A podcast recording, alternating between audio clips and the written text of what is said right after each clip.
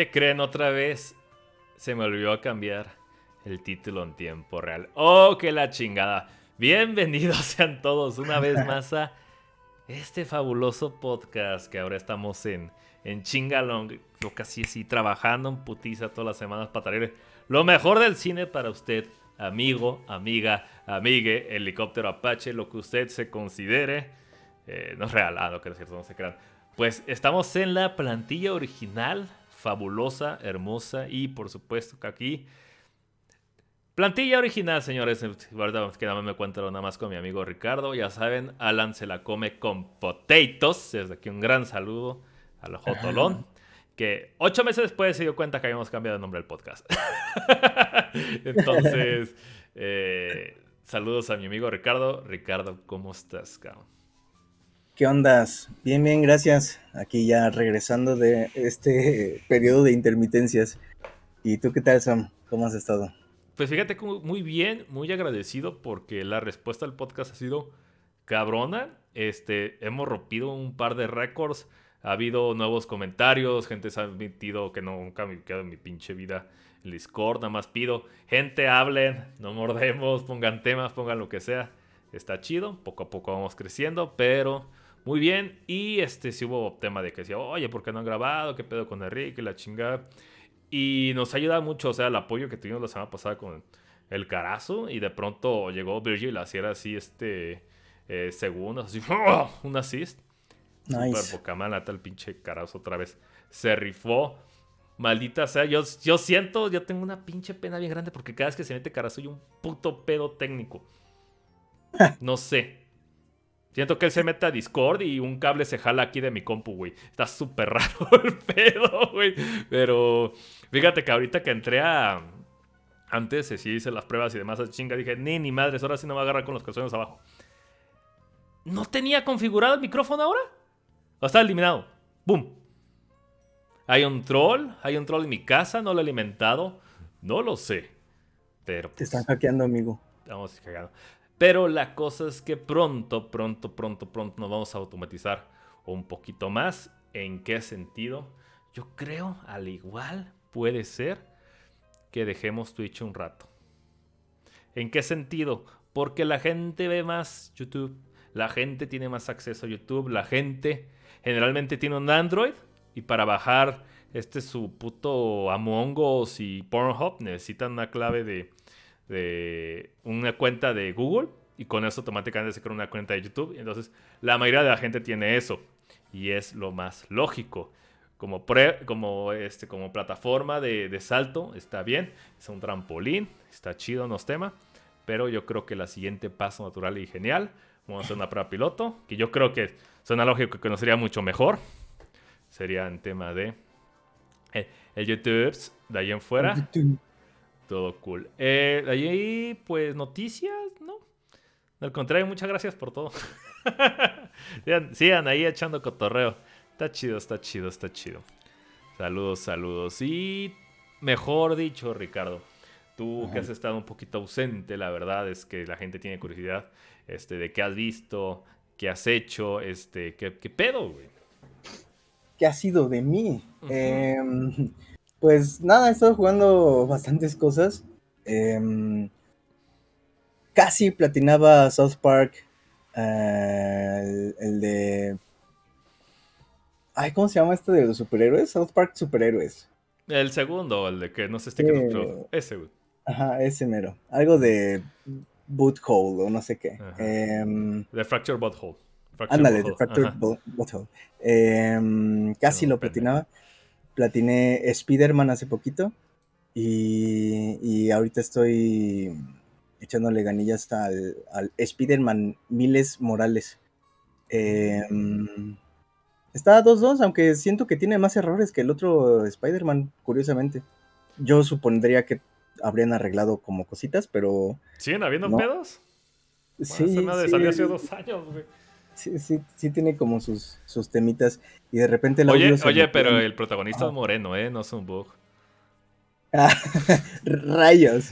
Ah, no, no es cierto. este, es humor mm, negro, gente. Humor negro. No sé. Y, y sí, sí tiene. Y en ambos juegos se me bugueó el audio muy seguido, fíjate. Entonces, sí, sí tienen sus, sus, sus bemoles. Em, y bueno, de ahí en fuera, este, pues he estado retomando eh, pues otras, otras cosillas como, como personales. Y, y, he estado viendo, ahora sí vi algunas películas, ya ves que hubo una época en la que unos podcasts en los que sí de plano no alcanzaba como a ver mucho. Oh, Entonces... Había, sequía, cabrón.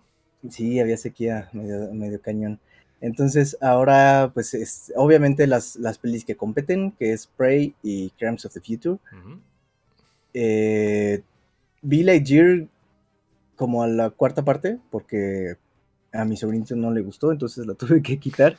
Y la verdad es que ya luego no, no le seguí. Em, he estado viendo. ¿Te tapaste los ojos, güey?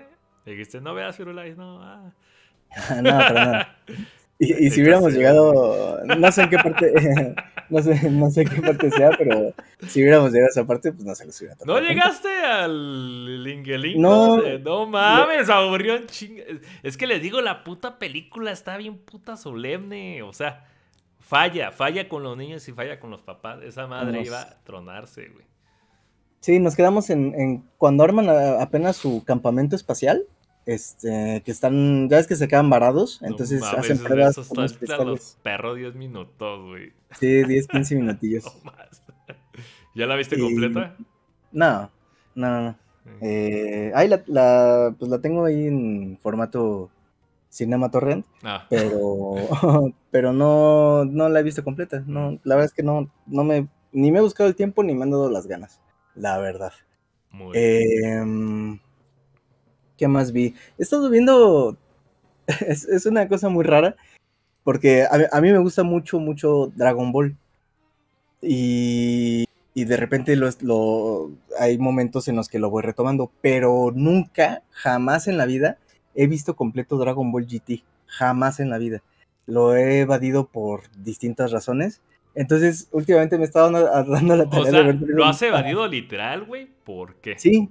¿Por eh, qué? no sé. Pinche morro, güey. Tu corazón encantado no brilla, güey. No, eh, la verdad es que no. Yo con la saga, el fin de Majin Buu estaba súper a gusto y, y salvo algunos capítulos aislados que llegué a ver de Dragon Ball, no, del GT, mm. no, no, me, no me capturó, vaya. Y ubico cosas, o sea, porque tengo como o sea, hay personajes icónicos como este Babi o Baby, no sé cómo se llama. pues sí, que son reconocidos. el Omega Shenlong y pues para le contar, ¿no? Em, pero no sé cómo se llega a esos puntos. O sea, no, no sé de Dragon Ball GT, la verdad. Y dije, pues a ver. Y no mames. todo el primer, todos los primeros capítulos me, han dado un buen de hueva. Es, que, es, el problema que tiene la serie es lenta, aburrida, no supieron qué hacer con ella. Este, se llama nerfear cuando le bajan de huevos a un modo, ¿no? o que nerfearon al pinche Cocoon. O sea, le aplicaron lo mismo que le hacen a Kratos cuando le quitan sus armas, güey. Así, hazte, hazte, hazte lepe, nene, y vete a, jugar como que, ¿eso qué no? O sea, la, idea es divertida, era como volver a, los orígenes de, de una viaje en el oeste. Pero pues ya habían pasado a de, de, de, güey. O sea, todo el mundo sintió que era mala idea, todo el mundo, ya obviamente era, era, era cheap, barato, güey. Y pues no supieron qué hacer y ese fue un desastre. No, no duró unos 100 capítulos, güey. Entonces, lo único que Toriyama tuvo es, este, hizo unos diseños. Hizo a Pam, a, niña, adolescente. Y, y, creo que hay una, en una revista, puso una nota de despedida, ¿sabes qué? Le deseo lo mejor al equipo, aquí les dijiste una madres. Y el Goku hawaiano, que es el EGT, dijo, ahí está su diseño y a la verga. Y estuvo de la super chingada de aburrido. Obviamente a mí de niño yo lo veía y se me hacía X, pero obviamente este decía, ah, pues Dragon Ball GT, ¿no?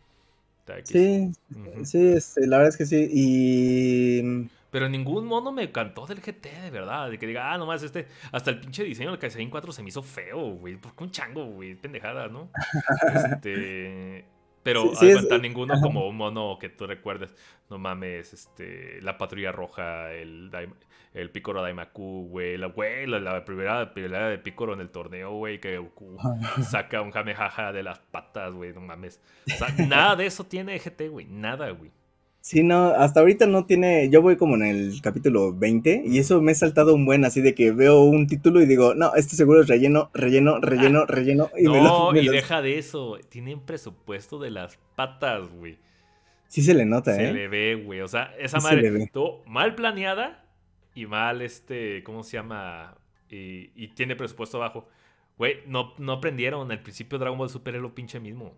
Bueno, está basado en el manga de Toyotaro, ¿no? Que es este. Que ya es mejor planeación, güey. Pero igual. Y es que yo le decía, güey, yo, yo no entendía por qué puta madre, si es Dragon Ball, no tiene presupuesto. ¿Qué le batallan? Sí, la verdad es que. Y, luego me dijeron, güey, justamente por eso no le meten presupuesto. Porque es Dragon Ball, la gente va a verla. Y de. Ah. Pinches marros, güey. y como que. ¡Ah, güey! Chinga tu madre, perro. Pues sí, güey. Por eso no tiene presupuesto, porque la gente va a ir a verla. La verdad es que sí tiene lógica, ¿eh? Mm. Sí tiene lógica que. No, y un japonés ahorrando más codo con judío, güey. ¡Oh! oh, boy. ¡Oh, boy! Ay, que YouTube no va a este, censurar, ¿no? Ay, me vale ver. Sí. Y, y, pues eso, me lo he estado saltando. Voy en el planeta de las máquinas o algo así se llama ahorita, con un maquijero que es del espacio. Ah, básicamente. sí, güey, sí es maquijero, güey. Es Don Ramón del espacio, güey. Es el Don Ramón espacial. El Don Ramón espacial. Del futuro, porque es de cromo, ¿no? De Bob Esponja. y, y pues, no sé, está, está chistoso. No, no, no, no sé, no me ha capturado al 100%. Mira, por completionista, si te lo recomiendo. Hay una película, creo que es hecho del mismo estudio de Dragon Ball GT, pero que está basado en, en el primer Dragon Ball. ¿Una película? Ajá, Dragon Ball niño que conoce a Yamcha la chingada. Ah, ya creo que ya sé cuál dices. Creo que luego te lo paso. de cuenta los mismos diseños que a, mí me encanta esa época de los diseños del Dragon Ball GT. Cuando tenían dinero, obviamente, y la película está basada en esa clase. Antes de ser los prediseños de Toriyama, los cabezonzotes, güey. Los cachetonzotes. Ajá. que está así, así como que los monos cabenzones. Que la gente lo divide como que, ah, estilo Dragon Ball de Toriyama nuevo y Toriyama clásico. Le digo, güey, tu, Toriyama nuevo tiene, es desde 2020, de, de 2000, del año 2001, ¿de qué hablas, güey? Tiene 23 años ese pedo. Pero pues, nosotros crecimos con Dragon Ball, güey. Pero está bien, F, güey. Eh, yo digo que por comisión también te checas eso. Hay, otro, hay un especial de mil años, cien años después, una pendejada así después de GT. De Pam ya, es, ya es viejita. No sé, spoilers, güey. Eh, Pus. Creo que aquí. ¿No es donde sale este Octavio en esa película que dices? Serga es Octavio, güey. El, el uno de los un androide que estaba en el desmadre de la patrulla roja, si no me recuerdo, que parece un Frankenstein. Sí, güey, creo que es ese y pelea con una maquinota el Goku y todo. Sí, creo que o sea, no O sea, está basada en esa parte, pero con, con los el estudio del Dragon Ball GT, creo que es ese. o si no, pues esa parte de. O salió a la par cuando estaba transmitiendo Dragon Ball GT. Pero sí, yo recuerdo, pues. Pues, eh, bien, güey. Al igual, estoy mamando chueco. Ya estuviera aquí Gongo, ya no estuviera hasta agarro a, a, cachetadas porque ese güey sabe. Sabe, sabe todas, todas de eso, güey. Y odia GT. No tienes una puta idea. Así como yo odio Cry Baby, ese güey odia GTA. sí, no, no lo culpo, eh, la verdad. O sea, puedo ver por qué. Está, está rarita la. Ah, pero la gente como chinga con el intro desbalada, güey. Y fíjate que a mí casi no me gusta, ¿eh? Esa. O sea, está, cursi chido. Y ¿sabes lo que me gusta cuando usan ese, el tono del opening para hacer varios temas diversos, güey? Eso es como que una Mm, como que un tropo que ya no se usa antes. No sé si me explique, güey. Que no se usa ahorita. Pero como, como que... Que usan el tema principal de la serie y hacen varias versiones musicalizadas para usarlo durante la ah, serie. Ah, ok. y Dragon Ball GT tiene... Cuando están recapitulando usan la versión de, del intro, pero de otra madre, güey. Y está bien, la rolilla está bien, pero es cierto. No es Kageyama echando putazos, güey. no es nada de eso, güey. Y fíjate que a mí uno de mis favoritos es el, pues el, Dragon Ball, el, el original, el de tan tan tararán, tan tan se me hace como muy divertido. Mágico, sí, ese puto intro es el mejor, creo, güey. Intro Goth. Sí. Y, por nostalgia, porque a mí me tocó mucho más ver Majin Buu que otras sagas. Este, Saga. Arcos argumentales, tío.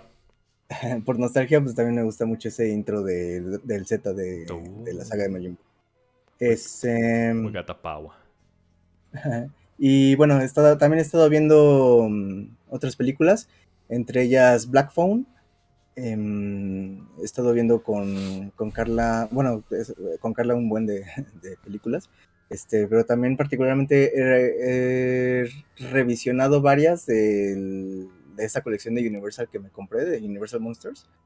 Entonces chequé, en, checamos en este mes Drácula, eh, Creature from the Black Lagoon y, y también este, pues, antes de empezar como a ausentarme del podcast, tuve la oportunidad de ver, de llevar a mi sobrino a ver Minions, un nuevo villano. Antes de que nos peleáramos, ya dilo, güey, quieren saber chisme, ¿no es cierto? Oye, ¿qué dices? ¿Es mejor Minions que Lightyear, güey? Porque Minions ya para 900 millones de dólares y no ha tocado China, güey. No mames, güey. Con creces, ¿eh? La neta sí. Sí, güey, se le dejó caer así amarilla, güey. Sí, bien cañón, ¿eh? Yo no he visto otras películas de Minions, si no mal recuerdo, solo mi villano favorito. Y está bien, ¿no? Las películas del villano favorito están ok, me gustan, están bien. Y yo, y este Iván me decía, vamos a, ver Minions, tío. Y yo como, ah, Minions, puta madre, ¿no? Y dije, bueno, vamos. vamos. Vamos a dormir, güey. Sí, sí, o sea, y, y, Carla me decía, mira, no vayas así como predispuesto. Ve, disfrútala, a lo mejor y te gusta. Y cuando empezó la película, pues resultó que era más una especie de historia de Gru que algo de los Minions como tal y de los villanos y de cosas así. Entonces, la verdad es que. Esa es una precuela, ¿no? Es el, es el Better Call Saul, güey, de, los Minions. Ándale, del villano favorito. y la verdad es que está muy, muy divertida, ¿eh? Me gustó muchísimo la película. sí, sí, me la pasé, sí, sí, me la pasé muy chido con la, mm. con la peli, la neta. Este. Y ya, creo que nada más. Esto. Ah, bueno, vi un capítulo de The Voice que tanta, tanto anda mamando la gente con The Voice. Yo desde hace mucho, mucho, mucho la tenía en. ¡El erogasmo, güey! Eh, en Backlog. Este, y ahorita que creo, no sé si estrenó nueva temporada, no sé qué pedo, pero hubo como un boom de lo de The Voice otra vez. Y, y dije, pues a ver, ¿qué onda? Y este y está, está fuertecilla en algunos temas. No tanto por el shock value que le meten de que la sangre y esas cosas. No tanto por, ese, por esa cuestión, sino que creo que llega. A mí en lo personal me, llegó como a incomodar esta parte como de la. Cuando el Aquaman de The Voice. Este. Básicamente violenta a la chica nueva del. del grupo. Este, a Star, no sé qué se llama este, se, me hace como muy tosco en ese, esa, esa parte, ¿no? Muy tosca. Y, y por alguna razón como que conecté particularmente con este, eh, olvidé el nombre del, chavito, del que trabaja en la tienda electrónica, que, que anda en este... Es el hijo de Dennis Quaid y Meg Ryan, ¿sabías? ¿A poco? Y este, y ya ves que pues, quiere iniciar un proceso legal con los superhéroes y todo este rollo.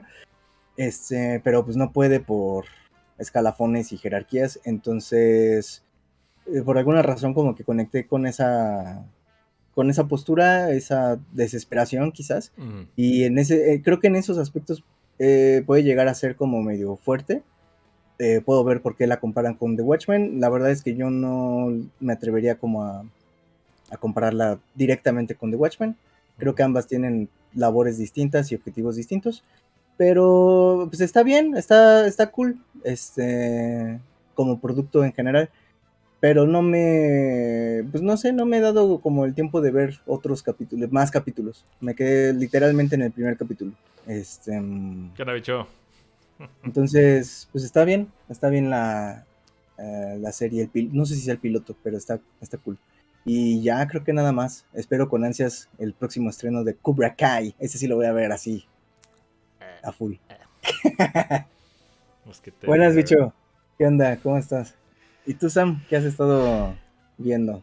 Pues aquí ocupando el puesto que tú abandonaste, hijo de la verga. Oh. aquí barriendo, cabrón, lo que dejaste, culero. no, no te creas. No he visto nada, eh, güey. Eh, fue un fin de semana así ocupado.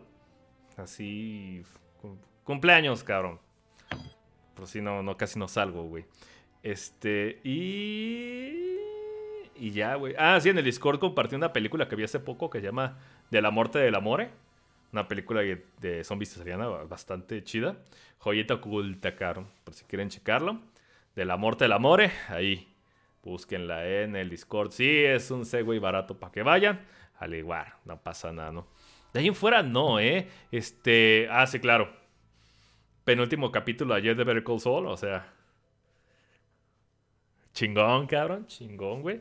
Este, yo creí que iba a tener un tema típico Breaking Bad, que lo, el clímax iba a ser unos... En Breaking Bad fue unos, unos 3, 4 capítulos antes, ¿te acuerdas, güey? Ajá. Yo creí que iba a ser lo mismo, pero al parecer no, ¿eh? Está, como dirían los gringos, es un slow burning. Una quemadera lenta, tío. Entonces, apunta bien, apunta chido, güey.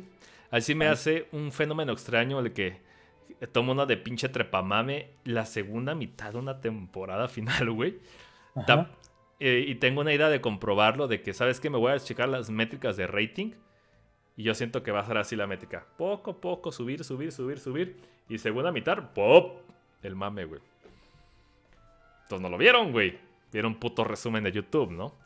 Eh, pero bueno, es una pendejada, es una vanidad decir, güey, no te metas, you get de pendejadas, güey, pero me gusta, me gusta cagar el palo, güey. ¿Eh? ¿O lo vieron pirata? No, güey, no creo, güey. Netflix se pirata. Se comparte facilísimo, güey. es más fácil, es más fácil, ¿no? Y de todas maneras, hay tops de qué película, qué cosas se piratean más, güey. Game of Thrones estuvo ahí durante eh, número uno un chingo de rato, ¿no? Y volverá a estar. No, güey, es cagada Game of Thrones. En... Ay, güey, hasta crees que no lo van a volver a ver ahorita. No mames, güey, no sé cómo estuvo ese pinche pedo. O sea, hay gente que sí lo espera, gente con poca memoria. Pero, este. Es increíble el daño de marca que existió, güey. Sí, ¿eh? Sí, la verdad. O sea, la vez que la gente se rasgala de. ¡Ay, que va a estar la mejor, güey! ¡Ay, un desnudo! ¡Ay, es bien maduro! Güey, digo, no mames, güey. Están explicando pendejadas ahí, es una expresión mientras le chupan el pito a un enano, güey. Eso es maduro, hijo de tu puta madre, güey. Redefínete, cabrón. Entonces, em, mm, y de pronto todo el mundo se decepcionó. Fue una decepción, ¿no? Así. Este mundial, no manches, mi esposa estaba con cara de, ay, no mames, soy un culero el último capítulo. Y yo me estaba burlando. cuando, cuando, faltaban cinco minutos, le decía, faltan cinco minutos. Al igual se recompone, güey. No es cierto, güey, no se compuso. y yo, que sepan, puto, lo que se siente que te carguen a la verga. Con Devil May Cry, Baby, ¿no? Pero este, que caga paloso, güey. Pero Cayó de gracia, güey. La gente lo olvidó, güey. No se la perdonó. Siguen diciendo que es una cagada. Es un estándar de cagada, güey. Y este, ahora están saliendo, ya sabes, hay medios comprados y demás. Que, este, que ahora resulta que es una serie mejor que Breaking Bad. Mis huevos, güey. Mis huevos son azules y eso es real, cabrón. Y si lo es que, bueno, a mí me gusta que me caigan el hocico con una buena serie. Y yo digo, ah, cabrón, qué bueno. Ay, qué chido, güey. Lograste cambiar mi opinión, güey. Yo no voy a estar de necio y diciendo, ah, no, es Breaking Bad y es Yo siento que con. No, digo de Game of, Thrones. Yo sé que Game of Thrones es frustrante. ¿Por qué? Hay cosas buenas hechas con las patas, güey. Sí, güey. Hay cosas muy buenas que se esconden en el diálogo de exposición. Personajes bien cabrones que lo presentan mientras le chupan el pito. Saludos a Tyrion Lannister, güey.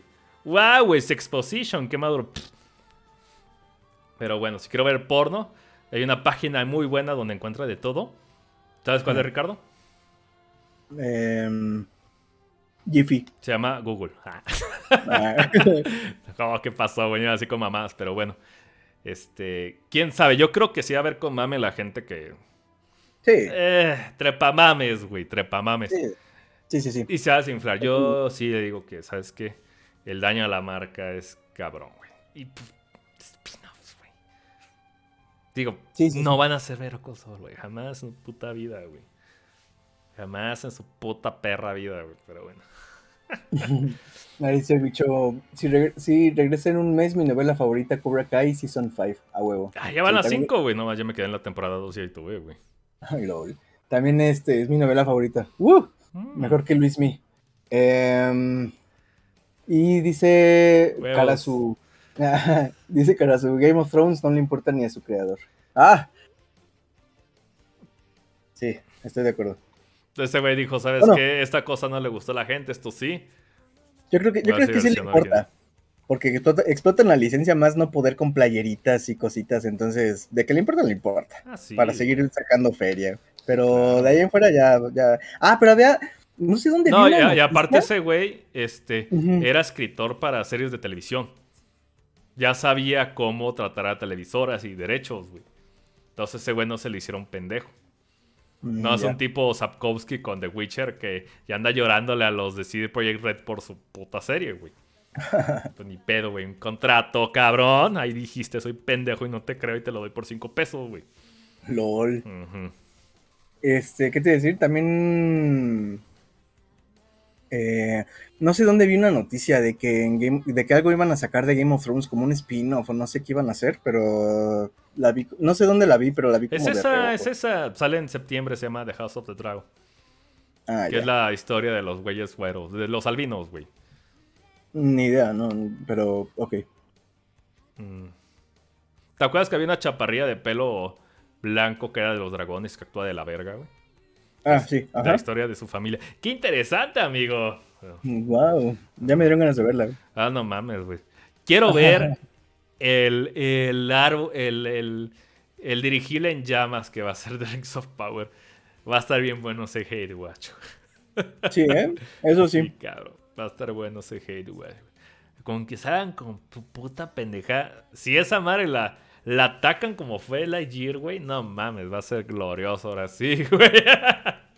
Está bien, para que también pues no, no se haga un masacote de caca gigante con cuatro temporadas. Mejor que se acabe en la primera o en los primeros capítulos y ya, bye. De, hecho, no está, creo que no está ni autorizada una segunda temporada, ¿eh? ¿Ah, todavía no? Mm, menos mal. Ándale, güey. Ándale, Jaco. Ojalá dice que. Eh, Karasu dice: es buen escritor. Ah, ok, ya, de, de Witcher. Eh, yo tengo libros del Gordo Martin y sus cuentos de horror son lo máximo. Ah, no, chico, cuentos de horror de ese güey. Eh. eh. dice Bicho, ¿qué tal que HBO cancele House of the Dragon? ¿Cómo le está haciendo por lo de fusión con Discovery? Y Karasu pusieron a pausa la temporada 2 y 3 de Rings of Power, Ahí supongo. Está. Karasu sí, sí, le dio más seguimiento a ese tema, güey. la verdad yo quedé bien asqueado y dije, no, ni, ni voy a ver los nuevos uh, trailers. padre. Lo nuevo es peor, güey. Este... Pero vamos a ver, vamos a ver, porque estuvo muy explotativo. The House of Dragon no creo que se cancele porque ya lo peor ya pasó, güey. lo peor ya pasó, la serie ya pasó, güey. Lo peor ya pasó, al final la serie ya pasó, güey. Entonces cualquier cosa ya está hecha, lo sacan. Hay gente que, no tiene memoria, lo dije, va a verlo. Y va a creer que está bueno y va a estar mamando. Eh. No, no se crean. X, güey. Este. No he visto mucho, ¿eh? ¿Está allá afuera? Ya, güey. Nice. Va, va, va. ¿Cómo la ve, Jaco? ¿Cómo la ven ustedes, amiguitos? Eh. Eh. Entonces, ¿qué pedo? Eh, ¿Vamos a noticias? Eh, sí, vamos. Dice bicho. Serie de TV, no sé de qué están hablando ahorita, pero. Ah, de los cuentos. Rings of Power está en pausa. Es una serie que van a sacar, bicho. Ah, The Rings of Power. Sí, es una serie adaptada para El Señor de los Anillos, bicho. Eh, se supone que tendrían que basarse en el Silmarillion, pero al parecer están mandando todo al queque. Y están metiendo cosas y quitando personajes nomás por sus huevos. Y la verdad es que ha sido un desmadre para, en general, para con respecto a los que hemos nos hemos metido más en ese rollo de Señor de los Anillos. Este, ¿cómo se llama la la personaje de Kate Blanchett? ¿De Kate Blanchett? Ajá. a ver. No ubico el nombre. ¿Eowyn? No, no, ¿cómo se llama? Tú te lo sabes, este. Ah, es Galadriel. Galadriel. A Galadriel la hicieron Tom Raider, güey. es Boss Girl. sí, sale, escalando una montaña. No, es Galadriel hace mierda así todo pinche mundo tronando dedos, güey, sin necesario. Supongo, güey, pero bueno. Vamos a noticias. Let's go. Thank you.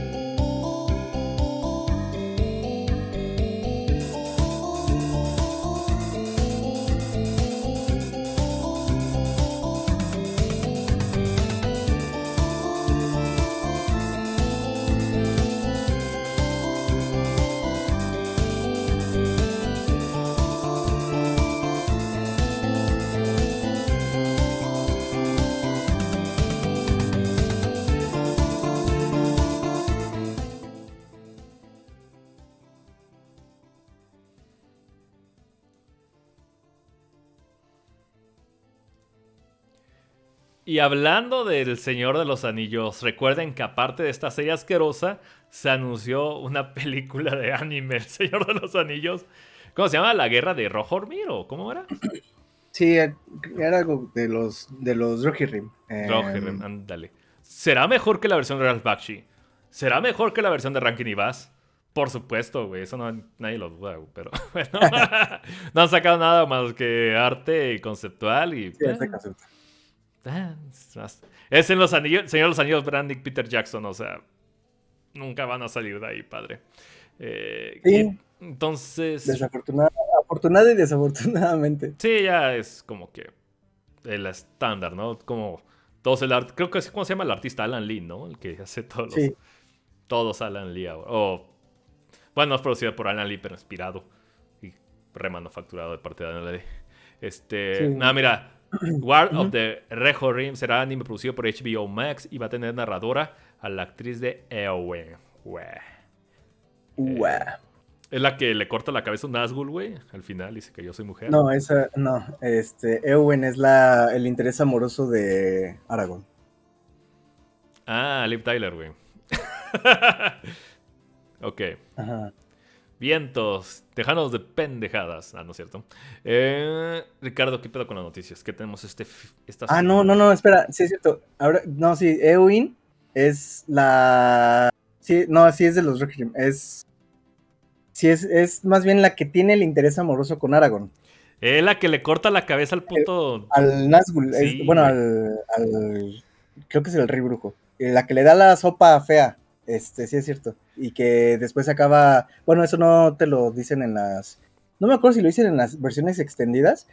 Pero es, después se acaba casando con el hermano de, de Boromir. Ah, ya. con, Boromir de Waldo. Sí me acuerdo, güey. Que agarra a Sam y a Frodo, ¿no? Y lo jalan a su desvergue, güey. Sí es. Así es, así es.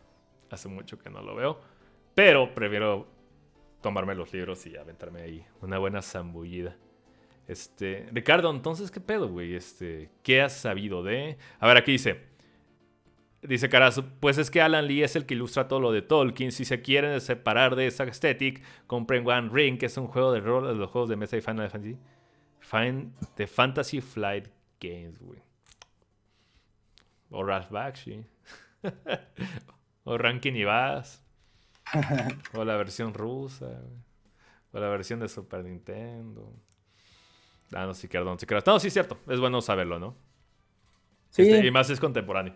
La realidad es que. Y la verdad es que estrena muy padre. Estrena, eh, ilustra muy padre este. a mí me, no, a mí me gusta. Por algo lo jaló el pinche Peter Jackson, güey. A mí me gusta muchísimo. Cómo y se robó el diseño de Gollum. Oh, que la verga. Este. ¿Qué pedo noticias, cabrón? Noticias, a ver, en otras cosas distintas al Señor de los Anillos, eh, respecto a, a The Rings of Power, ah, este, no, la séptima entrega de Paranormal Activity ¡Wow! No lo puedo esperar más. los que los que siguen esta esta hubo más de tres este, este, este séptimo estreno yo la verdad me quedé como en el segundo no sé en cuál segundo tercero quizás. La primera me gustó eh, mucho güey. sí la primera está bien. Y la segunda vi un bebé de velcro en una cuna y dije este es estúpido güey ya además me negué.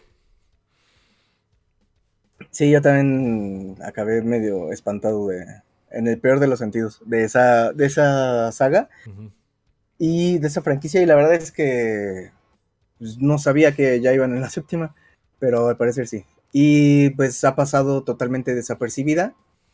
Eh, nos comenta Jason Bloom al respecto. Y pues precisamente por eso él dice que ya no habrá más entregas de la franquicia, van a dejar morir esa franquicia para los fans este, aferrados de esa franquicia, pues F, eh, a menos que algún director de renombre, dice él, esté interesado en ella, cosa que no va a pasar. Eh, nos comenta... Mm, Scorsese, güey. Ándale, ¿no? Este, Godard va a tomar este... Ándale, Kurosawa, güey. ¿Cómo le va a hacer? No sé, güey. Eh, nos dice, ya ha sido... dice, ya ha sido suficiente. La última película de Paranormal Activity fue terrible. Con Halloween solo teníamos derecho para hacer tres películas, así que hemos hecho Halloween Ends y termina, al menos para Blumhouse. Con otras cosas simplemente tienes la sensación de que es hora de ponerlas a dormir. Creo que Paranormal Activity solo volvería si algún director al que adoro, como Scott Derrickson, ajá, me ah, dijese que tiene alguna gran idea. me, me dijese que tiene alguna gran idea para otra película de la saga pero la verdad no es algo que quiera hacer ahora mismo. Nos comenta Jason Bloom, recordemos que es el CEO y fundador de Bloomhouse. Em, pues F, la... Dice, cara, ¿solo la, última? A nadie le importaron las otras, Jason Bloom. ¿De qué estás hablando? ¿Quién sabe? Pueden que estén buenas, no la hemos visto, güey. Ah, quién sabe, no pienso verlas. Veamos todas las de Hellraiser, ¿qué podría malir sal, güey?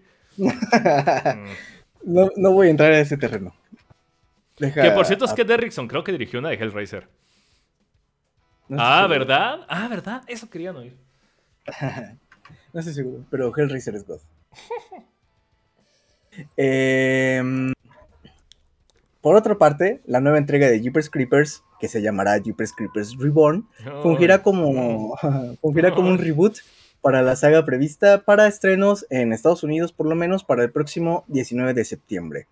Eh, ante esto, la MPA, recordemos que es la, la asociación que otorga la clasificación a las películas en este formato, pues, occidental que conocemos, que es clásico, eh, le ha puesto la clasificación R debido a la violencia y la sangre en sus imágenes. Eh, la trama se va a enfocar en un festival llamado Horror Hound en, en Luisiana, por lo que pues fans de muchas partes van a, llegar a este festival y una de ellas eh, llamada Lane va a tener este pues experiencias como premoniciones y visiones asociadas como al pasado de la ciudad con el mito de y particularmente con el mito del, del creeper del Jeepers Creepers entonces pues ya le pusieron clasificación la MPA ya la catalogó como R debido a la, a la violencia y la sangre pero pues mantengamos las expectativas en la tierra. Es lo único que, les voy a decir. ¿Y producido por Coppola? ¿A poco es producida por Coppola esta...? Jeepers Creepers desde la primera es producida por Coppola. No sabía que, que seguía con sus, con sus obesas manos ahí. O sea, las este ideas que descartó de Jack las llevó a Jeepers Creepers. A Jeepers Creepers. Ahora. eh, respecto a, a los extraños. Yo no he visto nada de los extraños. No sé si tú lo ubicas. ¿Qué mierda es eso, güey? ¿Qué es? Es una película que al parecer ya va en la tercera entrega. A la eh, verga. Sí, es, es este. Somos falsos cinéfilos, güey. Y literal es así, The Strangers, o sea, los extraños. Eh, la mm. película es del 2008, dirigida por Brian Bertino. Eh, solo sé que la portada es unos niños con máscaras y una persona en medio con una máscara. Se oye genérico de madres, güey. Sí, totalmente, pero no, no sé. O sea, no sé, no, no ubico yo esa, esa película, la verdad. Eh, tiene ese, eh, su, su, inicio en el 2008, su secuela en el 2018, y habrá una nueva entrega, la tercera este, entrega para esta trilogía. Y para ellos he elegido, eh, por eso me llamó la atención la, la, noticia nada más, para ellos he elegido a Rennie Harlin. ¿Quién es Rennie Harlin? Es director de películas como este, Nightmare on Elm Street 4, The Dream Master, Deep Blue, Deep Blue Sea eh, y The Exorcist, The, Beginning. Em, y asimismo, pues es posible que trabaje este, que se trabaje en, otros dos títulos más. Entonces, pues al parecer ahora va a tener, porque tengo entendido que las dos primeras películas son dirigidas por el mismo vato. Ahora ponen a Rennie Harlin que dirigió Elm Street 4 y eh, El Exorcista del inicio y Deep Blue Sea. Entonces, a lo mejor ya le van a ah, meter otro. Son de los dos directores del Exorcista al inicio, güey. Del inicio. Y a lo mejor ya va a ser este. Pues a lo mejor ya le van a meter otro tipo de pedigree. No sé qué. de qué se, no sé ni de qué se trata la película, pero hay un director de Elm Street, entonces puse la noticia. eh, este, por último, bueno, no hay muchas noticias interesantes en esta, eh, en, esta ocasión, pero esta sí me, me entusiasmó. Este, hay que recordar que desde hace mucho tiempo, básicamente desde el 2009, desde finales de esa de esa década, se han dejado de ver entregas de Friday the 3 de Viernes 13. Esto a causa de que, pues, como es sabido, los derechos de la franquicia están repartidos entre, entre el guionista eh, original, perdón, eh, Victor Miller y Cunningham. Em, no han llegado a ningún tipo de acuerdo, entonces nadie puede hacer nada con, con Jason Borges. Sin embargo, Roy Lee, productor de It y de Doctor Sleep, ha dicho que Jason se encuentra cerca de un posible reestreno. Lo que él nos comenta es, este, pues que es, es, algo que, de lo que pues a él le, gustaría hablar y que lo único que dijo es que puede que se escuche algo para antes de, final de año, referente a, a, esta, pues a esta franquicia. No sé si, si esté como un tercero tratando de, de alinear las cosas entre Miller y Cunningham. Eh, y por esa misma cuestión él vaya como a... No sé si los vaya a adquirir los derechos, que los compre y vaya a producir la película, que me imagino que sería lo lógico. Pero eh, pues al parecer están tratando de revivir a Jason, nunca antes mejor dicho. ¿eh? ¿Entendiste? Porque ya sabes, Jason revive, Jason Tex Manhattan, revive. ¿Entendiste? Jason en el espacio. Jason en el espacio. Otra vez. Freddy contra Jason, ya sé que no es canon, para los puristas no me vengan con... Uy, uy, el canon de Jason, güey. Hay gente que lloró. sí, ya sé. Em, y pues ya, eh, básicamente eso, eso sería todo por parte de las noticias. Eh, su pregunta que si han dicho algo de Winnie Pooh satánico. No, no, salvo que pues los derechos ya son libres para todos y por eso se puede hacer la película, pero no han dicho, según yo no han dicho nada de Winnie Pooh Satan, de Dark Winnie Pooh. Evil Winnie Pooh. Pues según yo era, creo que lo dijeron en Fugitivos, que era un pedo de que pinche trailer pedoro que sacaron y de pronto alguien llegó con un chingo de dinero a producirles o distribuirles, algo así raro. Eh, es gimmick, gimmick de movie, güey, es como la película de la rueda de la llanta que mataba gente, güey. Robert, creo que se llama. El, o el sillón asesino. Sí, es un francés, güey. Pero hay una película de policías de ese francés que es súper chingona, güey. No mames, me está cagando de risa. Humor negro chingón, güey. Sin pelos en la lengua, güey. Pero la de Robert sí dije, qué, qué tontería, güey. Es como... Es que son películas de picha, de cuenta nada más tiene el concepto y ya, güey. No se me explique, güey. Entonces... Sí. Pues sí, no hay nada. Ahorita estoy leyendo y solo dice que se ha acelerado el proceso de postproducción. Todavía no se tiene fecha exacta. Winnie the Pooh, Blood and Honey. Eh, se estrenará este mismo año. Blood and Honey. se estrenará este mismo año del 2022. Las estimaciones esperan que para finales de año, aunque no hay distribuidora confirmada para saber si se llegará a cines, si llegará a cines comerciales o plataformas. esa mierda de putazos toca el cine, güey. No llega. No, no, no. Este, yo creo que va para Hulu o alguna cosita así. No, mames, esa madre, esa más bien era un Pornhub que, que en cines, cabrón, no mames. Sí, sí, sí, sí. Este, o sea, no pueden aplicar la del cine, la de hacer un chiste, una película de chiste que la gente vaya. Quisieron hacerlo como Morbius, les fue de la verga. Y qué bueno, güey, qué bueno, qué bueno, qué bueno. Lo va a agarrar el shoulder, dicen, güey. Ah, la verdad es que sí, quién sabe qué onda con él. sí, es gimmick. Estoy de acuerdo contigo, es gimmick de movie. Eh, y no creo que llegue a cines ni de chiste. Yo creo que va para, quizás para Peacock, pero no estoy seguro si, si, si, pueda, si los vayan a distribuir o Hulu o algo así, pero incluso algunos dicen que Netflix, dudo mucho que también entre a Netflix, la verdad. No sé, se me hace una una cosa muy B. A lo mejor, ¿sabes qué? Como Amazon. Es que es eso, ese es verdadero cine, cine B. ¿En qué sentido? Su presupuesto son dos cigarros. Sí, sí, sí, dos cigarros y, ganas de hacer algo. Ajá, y este, amigos el fin de semana, güey. Eso es cine B. Y cine Z es la mitad de un cigarro, güey. Pero con más ingenio, quizás. Ya, el, bicho está haciendo una apuesta aquí, este. Eh, salvaje, cabrón. Dice: En México les va a trabar ver el Winnie Pooh satánico. Van a ver. Van sí, este Espera la ola de mames. Imprimir pantalla. Eh, sí, yo creo que va a llegar para alguna de esas plataformas. Quizás Amazon, ya ves que Amazon luego mete cosas bien raras como Killer Sofá Se va a la verga puto Amazon de mierda. Sí, en el, gato en el cerebro y no está disponible. Ah, sí, no, no está disponible. Ah, la verga. Pero Killer, pero Killer Sofá sí está disponible. Mis huevos están disponibles, güey. A la verga, güey. No mamen, güey. Pues bueno, eh, a menos que alguien nos tenga alguna otra noticia que quiera que dialoguemos, eh, sería todo por esta sección y nos pasamos al, al tuétano. Está bien porque creo que nos podemos extender a gusto en, las reseñas. No sé cuánto tiempo llevemos de... Llevamos... No llevamos tanto, ¿eh, güey? Es que duramos un poquito en el percopeo. Pero bueno, ¿están listos? ¿Ya nos vamos? ¿No hay noticias? A, lo, a, lo, fuerte. Seguro, seguro, seguro. Ok. 3, 2, 1. Ah, espera, última noticia. Nada, es cierto, ya vámonos. Che, mal vato, güey. ¡Vámonos!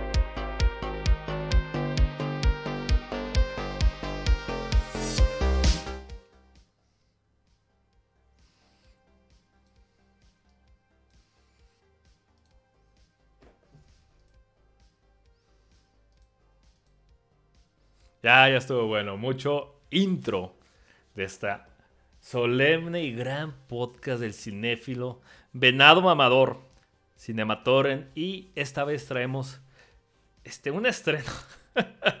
Lleva ratote, pero este, yo creo que tenía un poquito de qué decir.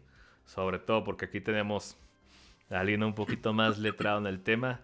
Ricardo, este Mm, te voy a dar a ti el inicio de la película porque más que yo tener una opinión de Crimes of the Future, tengo como que una opinión general de Cronenberg. De Cronenberg, ok. Entonces, la verdad es que no pienso ahondar. Para serte sincero, no pienso ahondar tanto en la película. Si tú quieres que dices, ah, que hubiera pirado Sam en este caso, quieres complementar o no lo entendí o lo que sea, adelante. Este, aquí echamos segundas, pero si gustas, ve dando la patada de inicio. Ok. Eh, bueno, Crimes of the Future, eh, reciente estreno de Cronenberg, escrita y dirigida por, por, por él, por David Cronenberg. Recordemos que hay una, yo honestamente no lo he visto, pero hay un cortometraje con el mismo título, eh, medio ochentero, si no estoy equivocándome con las fechas, de igual de Cronenberg, con, con este mismo título. Es, eh, estrenó en Cannes y bueno, nos llegó aquí a los Méxicos. Solo que, pues, supongo que por eh, razones, no, no, no, se distribuyó en Cinepolis, sino que llegó nada más a Cinemex. Y... ¿No estuvo en Cinepolis? No, yo la tuve que ver en Cinemex. ¡Guácala! ok. Sí, sí, la tuve que ver en, en, Cinemex. Este, porque yo sí la quería ver en pantalla, en pantalla grande, no, no quería verla en, nada más así, pues en la, en la tele ya, ¿no? En, en, telas empalmadas, ¿no? Como experiencia en Godzilla Y aplaudir como en Cannes. Em, y bueno, nos narra el, la historia de dos este, performers, eh, performances, no sé cómo se diga, que serían eh, Saul Tenser, protagonizado por Vigo Mortensen, y Caprice, protagonizada por Lea Sidux. Entre, otro, entre el resto del reparto están Kristen Stewart como Timlin y Don McKellar como el Dr. Whippet. Eh, nos narra la historia de estos dos, de esta pareja de Saul Tenser y Caprice, em, que se dedican a hacer performance artísticos, pero pues con el cuerpo. Em, por diversas razones, el, cuerpo ha ido, ha ido cambiando. Güey, no sé ni por qué hacen el performance. De hecho, eh, guarda ese comentario. Porque ¡Hijo de la chingada! lo voy a realmente no me estoy riendo, ah, pobre pendejo, no, no entiende los tres caracoles, güey, no, güey. Este. es uno de los temas con Cronenberg también. Pero adelante. Sí, sí, sí, totalmente, totalmente. Ajá. Estoy totalmente de acuerdo. Es, es, el, es uno de los temas que tiene Cronenberg en general. Eh, y bueno, Saul Tenser y Caprice hacen estos performances y por razones diversas, eh, los cuerpos han ido mutando. Eh, ¿En qué sentido? Bueno, les crecen órganos nuevos. Y, el, performance de, de, esta pareja consta de que Caprice interviene quirúrgicamente a Saúl Tenser en frente de toda la gente con una máquina que al parecer es de mucho prestigio, pero que se ha dejado de, fabricar y que, mm, y que, bueno, consta de que a partir de un control salen bisturís y demás cosas de la, de la máquina que oficialmente estaba destinada a hacer eh, autopsias. Y, con esa máquina eh, abre a Saúl Tenser, a, Vigo Mortensen, y extrae los órganos. Estos órganos previamente fueron registrados o censados por una empresa o por un departamento, mejor dicho, del gobierno, porque pues el gobierno tiene particular interés con el nacimiento de estos nuevos órganos en el, en el cuerpo humano. No a todas las personas les sucede, entonces pues tienen particular interés con estos nuevos órganos y los censan. Em, entonces, una vez censados, se hace esa intervención para extraerlos. Eh, después, bueno, se ven inmiscuidos en una, en una campaña personal de, de un padre de familia que perdió a su hijo, quien fue asesinado por la madre en los primeros minutos de la película. No es ningún tipo de spoiler. Literal, así inicia la película, con el asesinato del niño. Este, y quiere saber, pues, qué onda con eso, ¿no? Según esta persona, según este padre. Entonces les pide a Vigo y a, y a Lea Seydoux, a Saul Tenseria Caprice, respectivamente, que por favor le practiquen una autopsia a su hijo eh, dentro de su performance, que lo metan como un performance artístico. Y pues entre todo ese proceso, ellos van encontrándose, los, nuestros protagonistas, Saúl y Caprice, van encontrándose con diversas preguntas, eh, se van desvelando otras cuestiones como la ocupación de Saúl Tenser, como por qué quiere, por qué se, bueno, no es, no, es como que nos plantee la respuesta a Cronenberg, sino que surge esta pregunta del por qué me estoy metiendo a este tipo de, de actos del, del, performance, por qué me presto a la mutilación del cuerpo. Em, y, y, bueno, una serie de, de, otras cuestiones que se van este, desvelando parcialmente un poco. Es, una, es, una, es el estilo de Cronenberg. Te, te presenta ciertas cosas pero no te lo cuenta todo textualmente. Y, yo creo que es algo muy, muy padre de, este, de este director, que se presta mucho a varias lecturas y a varias interpretaciones, en general en toda su filmografía, y bueno, al menos en, todo lo que yo he visto de Cronenberg, porque no me he visto toda su filmografía tampoco, tiene un chingo de películas. No mames, tiene un putero, güey. Sí. para, para 50 años de trayectoria el cabrón. Sí, sí, sí, sí, sí. La verdad es que sí es un. Si se van a aventar toda la filmografía, toda la filmografía de Cronenberg, pues respect y buena suerte. Porque sí, sí, tiene muchas, muchas películas.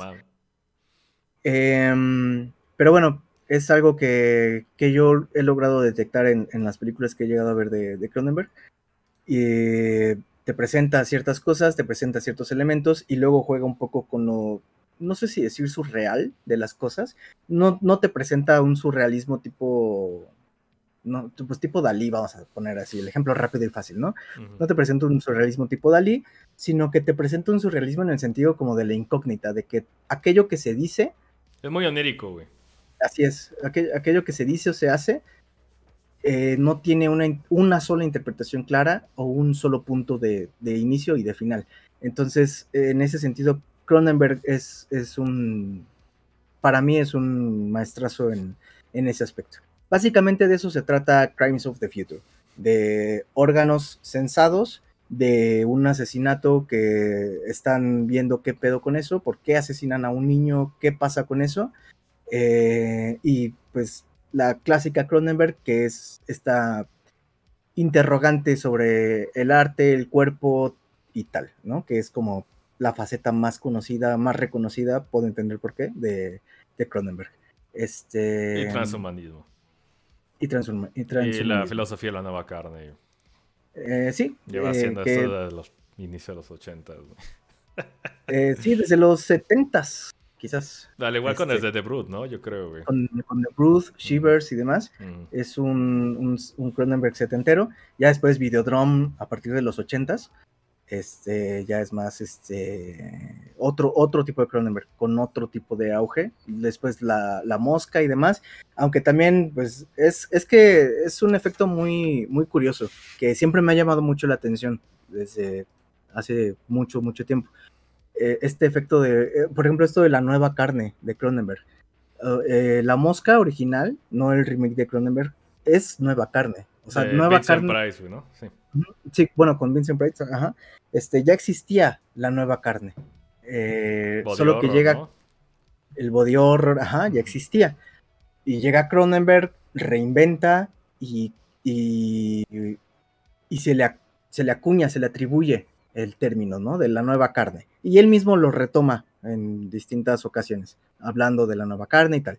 Este, pero estricto sensu, pues él no es el que, el que inventó la nueva carne per se. Y lo mismo pasa con el slasher. está, tenemos la película por excelencia que se reconoce como el inicio del slasher, que sería Halloween, en el 78, de Carpenter, pero previo tenemos otros trabajos. Eh, el más inmediato, eh, que tiene elementos, y puedo entender por qué no se puede considerar quizás el, inicio como tal del slasher, pero tiene elementos de, eh, sería Chainsaw Texas Massacre, de Top Hooper. como cuatro años antes del 74 y Halloween 78, por ahí finales de los 70. Entonces, hay un tema por ahí con esto de la nueva carne de Cronenberg, pero puedo entender por qué se le atribuye a él específicamente ese, ese término, además de que lo ha llevado hasta sus, sus últimas consecuencias. Es, em, es su cine. O sea, uno ve una película de Cronenberg sin saber que es Cronenberg y uno identifica cosas. Em, entonces, bueno, básicamente de eso, de eso va esta, esta película. Este, antes de, entrar de lleno a la película, no sé si tú quieras comentar algo, Sam, respecto a Cronenberg, a su carrera, a la película, a lo que sea. vamos a darle un cuerpo a esto, ¿va? A Rings of eh, Power. A Rings of Power, güey. Sí, a Winnie Pooh, güey. Em, eh, con respecto a Cronenberg, ¿no? Eh, es un güey, literalmente es un director de autor, porque obviamente es todo lo que hace. La mayoría, creo que todas sus películas han sido este, financiados por el gobierno de Canadá, o sea, realmente son, es poco presupuesto y, hacen hacer lo que quiera. él, es su propia joyita en Canadá, ¿no? Y lo que tú dijiste, pues parte sí, parte no concuerdo, porque si bien se metió en tema de body horror, pero se podría acuñar que es un movimiento este, fílmico, por así llamarle, el tema de la nueva carne, el tema de su acercamiento al transhumanismo, la, la neta es que nadie se ha trepado a ese pinche tren. Va solo en el vagón. Y la gente le haya agarrado aún de conocimiento de culto. Este cabrón, para que veas, sí es de culto, güey. Ajá. Porque lleva años trocando el pinche mismo tema una y otra y otra vez. Ojo, no es malo, está bien. Pero te voy a ser sincero, güey. Yo no soy fan de las películas de este cabrón. No, ojo, ¿a qué me refiero con esto? No soy fan en el sentido de que sé que el cabrón es de culto, sé que hay gente que lo sigue, sé que hay temas que sí hablan pues, de sus temas preferidos, güey. Pero la verdad es que no termino haciendo el clic necesario. Son esas cosas que hubiera querido decir, güey, me ojalá me hubiera encantado, me hubiera encantado saber más. Y puta, sí he visto cosas de Cronenberg, cabrón. A ver, he visto The Brood, he visto este Videodrome, a ver, la, Mosca, cabrón. He visto Dead Ringers, he visto este, la de, eh, de Existence, he visto la de el almuerzo desnudo, cabrón. He visto historia de violencia. He visto este, esta pendeja. Mínimo 8, cabrón. Dime que si no lo conozco. Entonces, vamos a ver si no hacía. Por The Ringers. Tiene, tiene al cabrón de Highlander ahí, por si lo quieren ver. este. Ah, sí, es el Raiden de Mortal Kombat. Em, y pues, al final del día es como que dices, ah, está bien. Ahí está, güey. ¿Cuál es el tema ahí? sabes que hay temas muy interesantes, sabes que la película te va a demandar más, pero el problema, no, no es problema, es el ejercicio que tiene este cabrón porque, pues es su dirección, o sea, al final no vale verga, final, eh, no es un cabrón que lo vea muy, no lo veo pomposo, no lo veo egoísta, no es un cabrón que dice, jajaja, ja, ja, eres pendejo, no lo entiendes, es como que, pues güey, necesito saber más del tema para entenderlo al 100%. Porque no es como unas películas que tú lo ves y lo entiendes un texto arriba y lo ves una segunda vez y lees el, subtexto, güey. ¿Va? Es como muchas películas están construidas. Este güey no es así. Y te demanda mucho conocimiento y estar dentro de su círculo de, de conocimiento, de pinche idiosincrasia, de educación, esa clase de cosas, güey. Yo la parte que no, en este, no me, le digo, está chido, pero neta no me interesa saber más. ¿Me explico? Y con, y con esta película, cuando se anunció, a mí me sorprendió cómo salió un fan de la piedra, debajo de las piedras de este cabrón. Yo no sabía que tenía fans en México más que por la mosca, cabrón. La mosca la conocen los papás, nuestros papás, güey. O sea, está cabrón, güey. Sí, sí, Y, lo puedo decir sin, sin, pelos en lengua. Al menos por lo que yo tengo de memoria, la verdad es que La Mosca es su mejor película. Ok, ajá. Hace poco vi Videodrome y también tuve esta yo la recordaba muy chida, güey, porque lo, vi, eh, la última vez que la había visto había sido a inicios de la carrera, güey. Ok. Que sería como 2010. Y hasta que lo vi a dije, no hago clic, güey. Sí lo entiendo, güey. Sí lo entiendo, no hago clic. Eh, sin embargo, va a sonar pendejo, pero no me puedo quejar más porque es una película de Cronenberg más, güey esta es una película de Cronenberg. Yo no sé dónde salió el pinche high de, ah, volvió al body horror, la chingada, su, su, su, mame, su, su expertise. Historia de violencia estuvo chida, güey. No es necesario que a vos se tenía que andar retrocediendo, cabrón. Pero también lo entiendo. Historia, de violencia ¿Es la, de con Mortensen? Sí. La del ruso. La del, sí, es ruso, ¿no? Creo. El, sí, este. eh, llegó este güey que es el malo de. De la película del tren de este pinche coreano. ¿Cómo se llama, no, no, no creo que se llama. Pero sí, eh, Promesas del Este, creo que se llama, ¿no? No, la. ¿Te acuerdas que hay una película donde está Capitán América encerrado con un chingo de pobres en un tren, güey? Y más, sí, la de Snowpiercer. Snowpiercer. Eh, ya ves que el, el, cabrón, no sé, no, me acuerdo si era el maquinero, ese güey, Ed, Ed, Harris, creo que se llama, güey. Sí, ¿no? Ed Harris es el malo, güey. Ajá. Bueno, el caso es que, digo, pues está chido, güey. Y, y, en ese momento hubo a hacer muchas películas, pero de pronto como que se agarró ese super mames, super ultra hype, güey.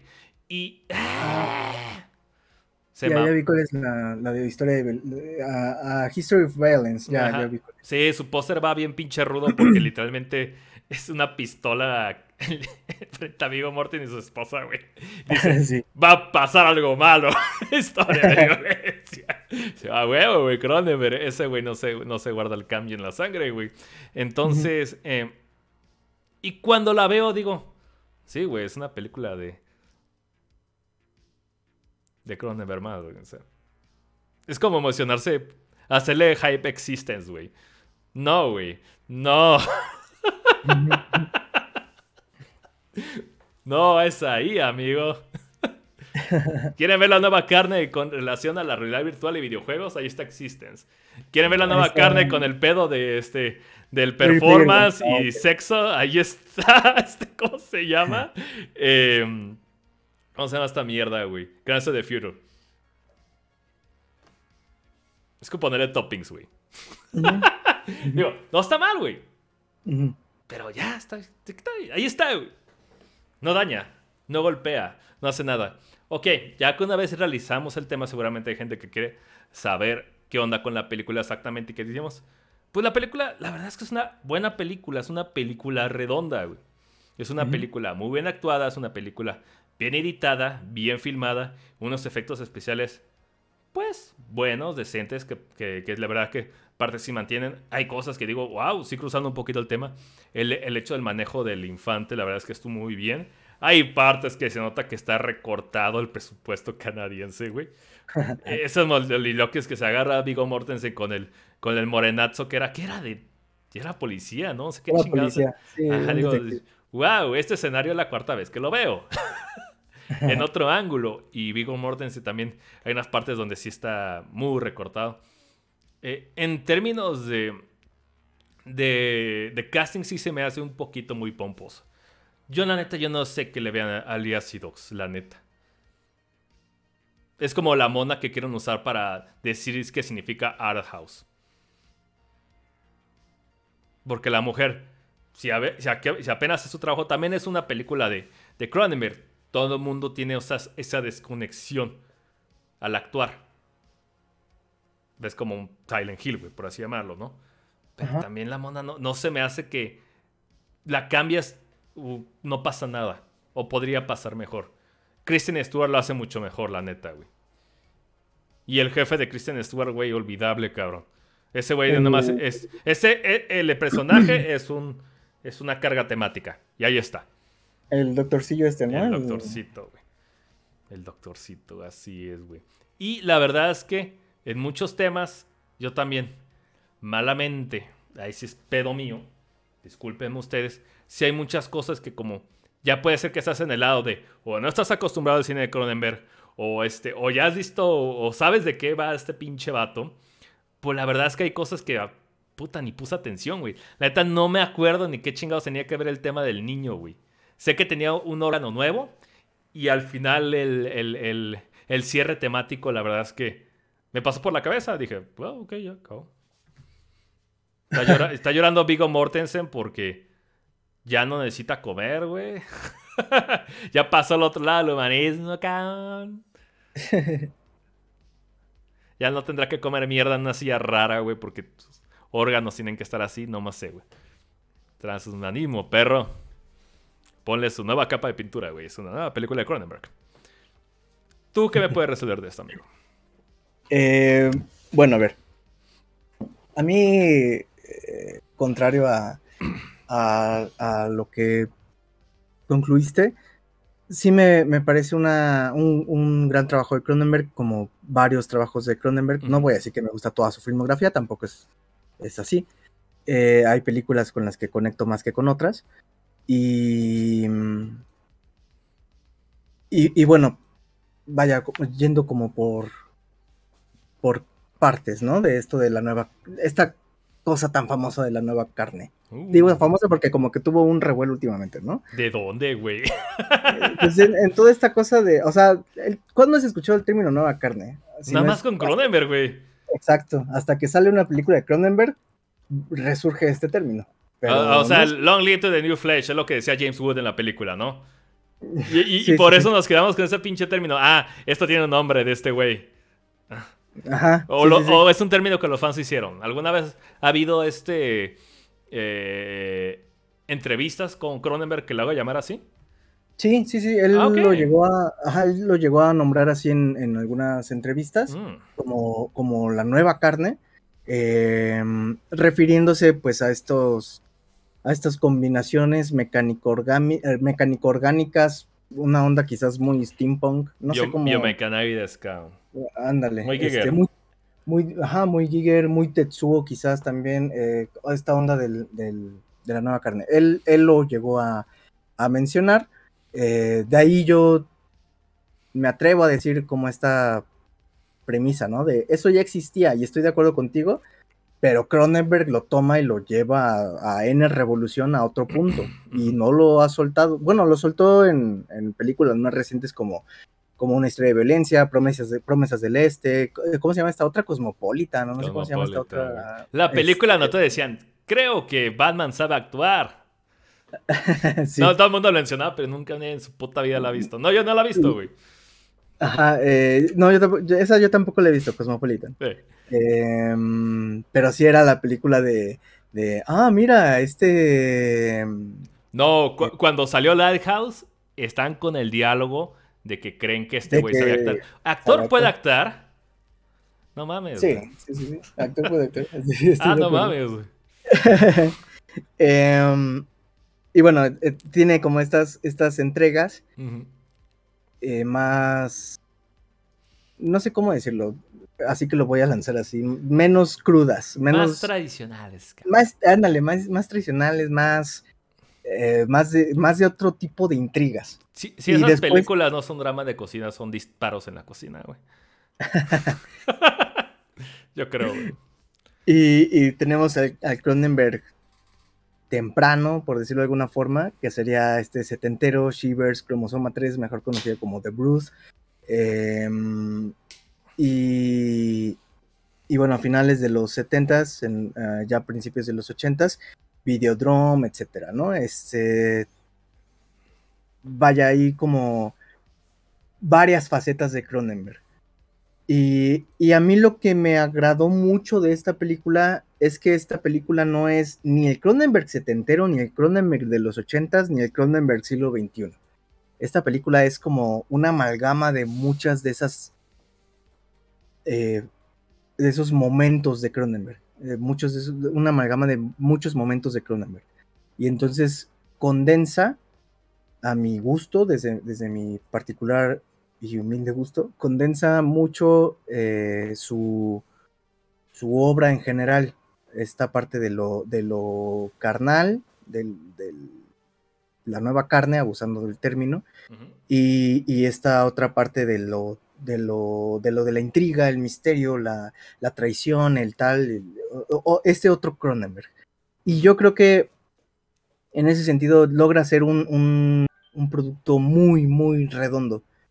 Eh, maravillosamente. O sea, quiero decir, para sorpresa, porque muchas veces muchos directores tratan de hacer eso mismo, tomando varios estilos y meterlos en un, en un, producto y acaba siendo una cosa inconsistente. En este caso no, en este caso es muy sólido y, es tan sólido que creo yo que la película se va retando constantemente, se pone a prueba constantemente en distintos puntos. ¿A qué me refiero? Cuando hablábamos de que Cronenberg es muy onírico, muy surreal a veces, deja mucho abierta la incógnita, mucho de eso eh, en su estilo en general nos referimos a que cuando cuando uno ve una película común y corriente, eh, sin afán de ofender a las películas, eh, una película normal, de consumo normal, digamos, cualquiera de Marvel, cualquiera de lo que sea, eh, uno entiende muy bien los discursos a partir de quién nos está diciendo. Entonces uno sabe que el malo es malo porque está diciendo que va a hacer maldades y que el bueno es bueno porque va a pelear con el malo y que el policía es el policía porque está haciendo esto y entonces puede ser o bueno o malo dependiendo también de la película. Si es día de entrenamiento, uno entiende que el policía no es tan bueno como quizás uno podría entender, pero si ve Spider-Man, entiende que, bueno, el de Into the Spider-Verse, entiende que el papá de Miles Morales es bueno porque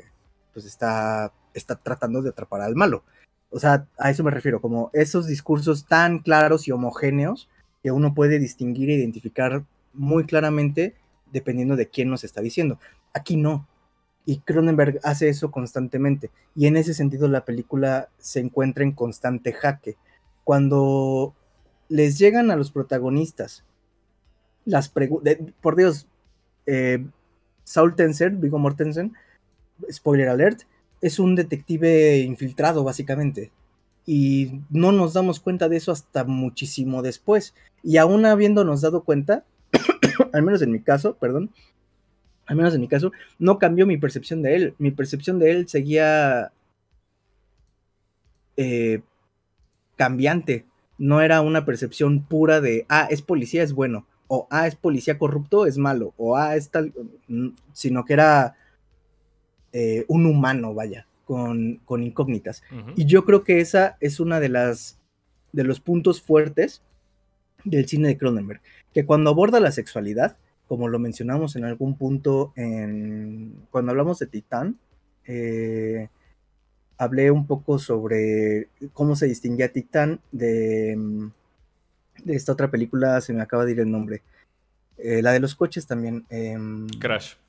Ándale, Crash, gracias. Eh, como, como no era tan la gente se, dejó llevar y, y, en su acelere comparaba directamente Crash con Titán. Y yo, mi propuesta es que no tiene nada que ver, que Crash va por unos senderos bien distintos, mucho más eh, exquisitos a mi gusto, y Titán, si bien me gustó y la defiendo a capa y espada, eh, ah. no llega, no apunta a ese, a ese, a, esa altura, no, no llega a ese punto, a ese clímax. Y, yo creo que en ese aspecto Cronenberg suele abordar mucho em, temas tan humanos que, incluso deja en la incógnita, no pretende resolverlos, como la sexualidad. Y en Crash es eso, te presenta al personaje, te presenta esta tendencia sexual a la que, a la que se van orientando, repleta de violencia por su naturaleza, eh, literalmente tienen que chocar carros e incidentar, eh, y accidentarse, perdón, para, para poder encontrar un clímax eh, sexual. Y, y este, y, en esa en esa representación de la pulsión del humano, de la pulsión sexual, no, le, no pretende brindar una, una respuesta, lo que es más, te deja con más preguntas. Y yo creo que mucho de eso está aquí, en Crimes of the Future. Y, y que sigue siendo a la vez, así como lo fue con Videodrome, de que uno puede encontrar estas críticas o estos señalamientos hacia el Internet, hacia, la, hacia lo digital. Eh, por ahí decía, este, hay una frase que tengo como muy, muy grabada, algo como la televisión, bueno, quizás no la tengo tan grabada porque no me acuerdo exactamente cómo es, pero, pero era algo como la televisión es la nueva retina o algo así, la pantalla es la nueva retina, algo así de, de, de, ajá, este, y, y entonces te, te, te lanza no solo una, una idea de lo que él pretende representar, en tanto la sexualidad, lo carnal, lo visceral, lo que tú quieras, sino que a la vez uno puede encontrar ciertos eh, señalamientos sobre ciertos momentos de la, de la humanidad, sobre ciertas cuestiones de la humanidad, para decir, mejor cuestiones que momentos, sobre ciertas cuestiones de la humanidad, que, que claro que son cuestiones que, que, habría que atender o que se han atendido en algún momento. Y en este caso no se tienta el corazón para hacer lo mismo y lo dirige hacia dónde, hacia lo, hacia lo, literalmente hacia lo corpóreo, hacia, hacia el mismo cuerpo. En ese mismo tema me parece muy meta esa parte, ¿no? Como eh, Vigo Mortensen, Saul Tenser, por eso te decía, guarda ese comentario del, del no sabes por qué lo hacen. Y, tú decías, es que no es de burla, sino que parece que ni ellos lo saben. Y es que sí, es, es eso, es que ni ellos saben por qué están haciendo eso. Eh, Vigo Mortensen de pronto se encuentra en un en una dialéctica en la que dice, ok, estamos haciendo un evento muy avant-garde eh, en el contexto de la película, de este performance en donde yo me, mutilo, me extraen un órgano en, en, vivo y en directo, lo guardan y lo dejamos en un frasquito bien bonito. Y de pronto es como, sí está bien padre todo eso, pero yo, Saúl Tenser, quiero mi cuerpo. Yo no quiero cambios en mi cuerpo, yo quiero mi cuerpo. me, me, cagan estos órganos, me caga vivir así.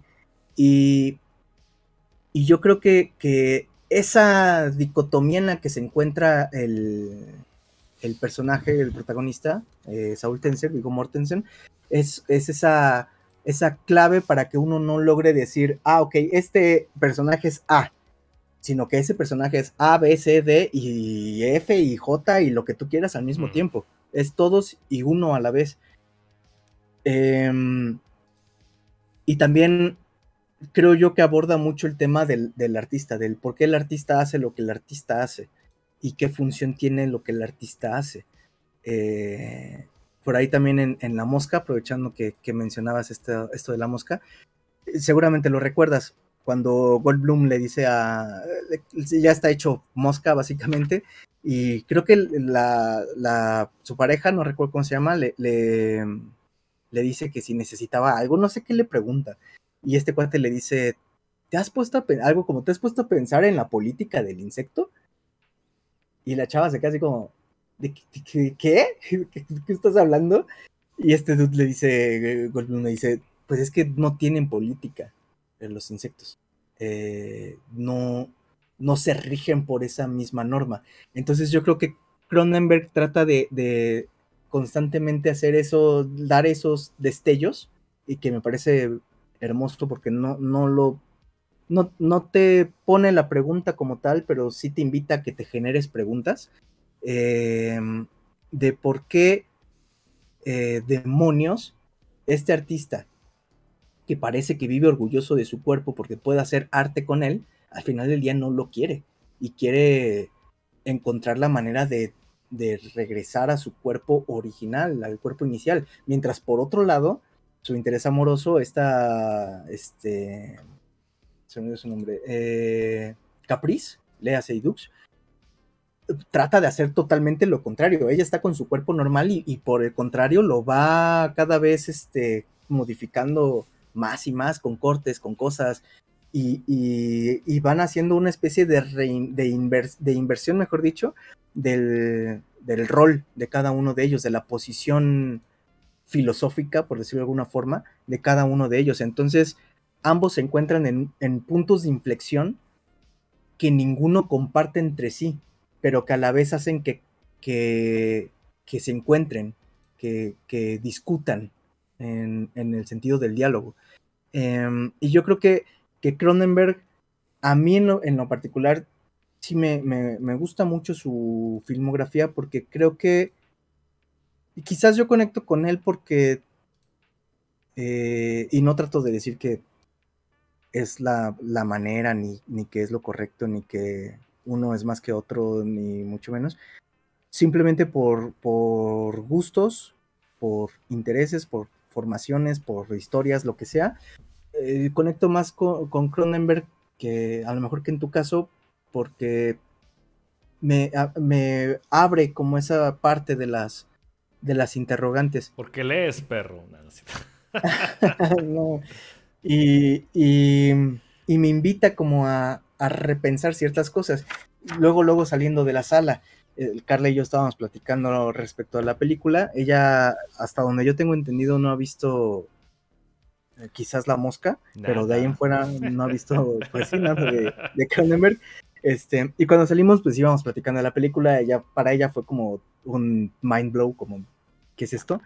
Eh, para mí también, en otros aspectos.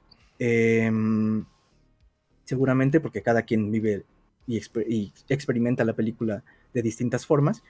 Entonces ella me venía platicando de unas cosas y yo le iba platicando de otras cosas y en eso los dos llegamos al punto en, en, eh, en la que hablábamos de la mutilación, de cómo se cortaban y de cómo de pronto les, les gustaba cortarse, que, que es, es, muy crash, muy esta pulsión sexual invadida o imbuida por, por la violencia, por lo violento del, del acto.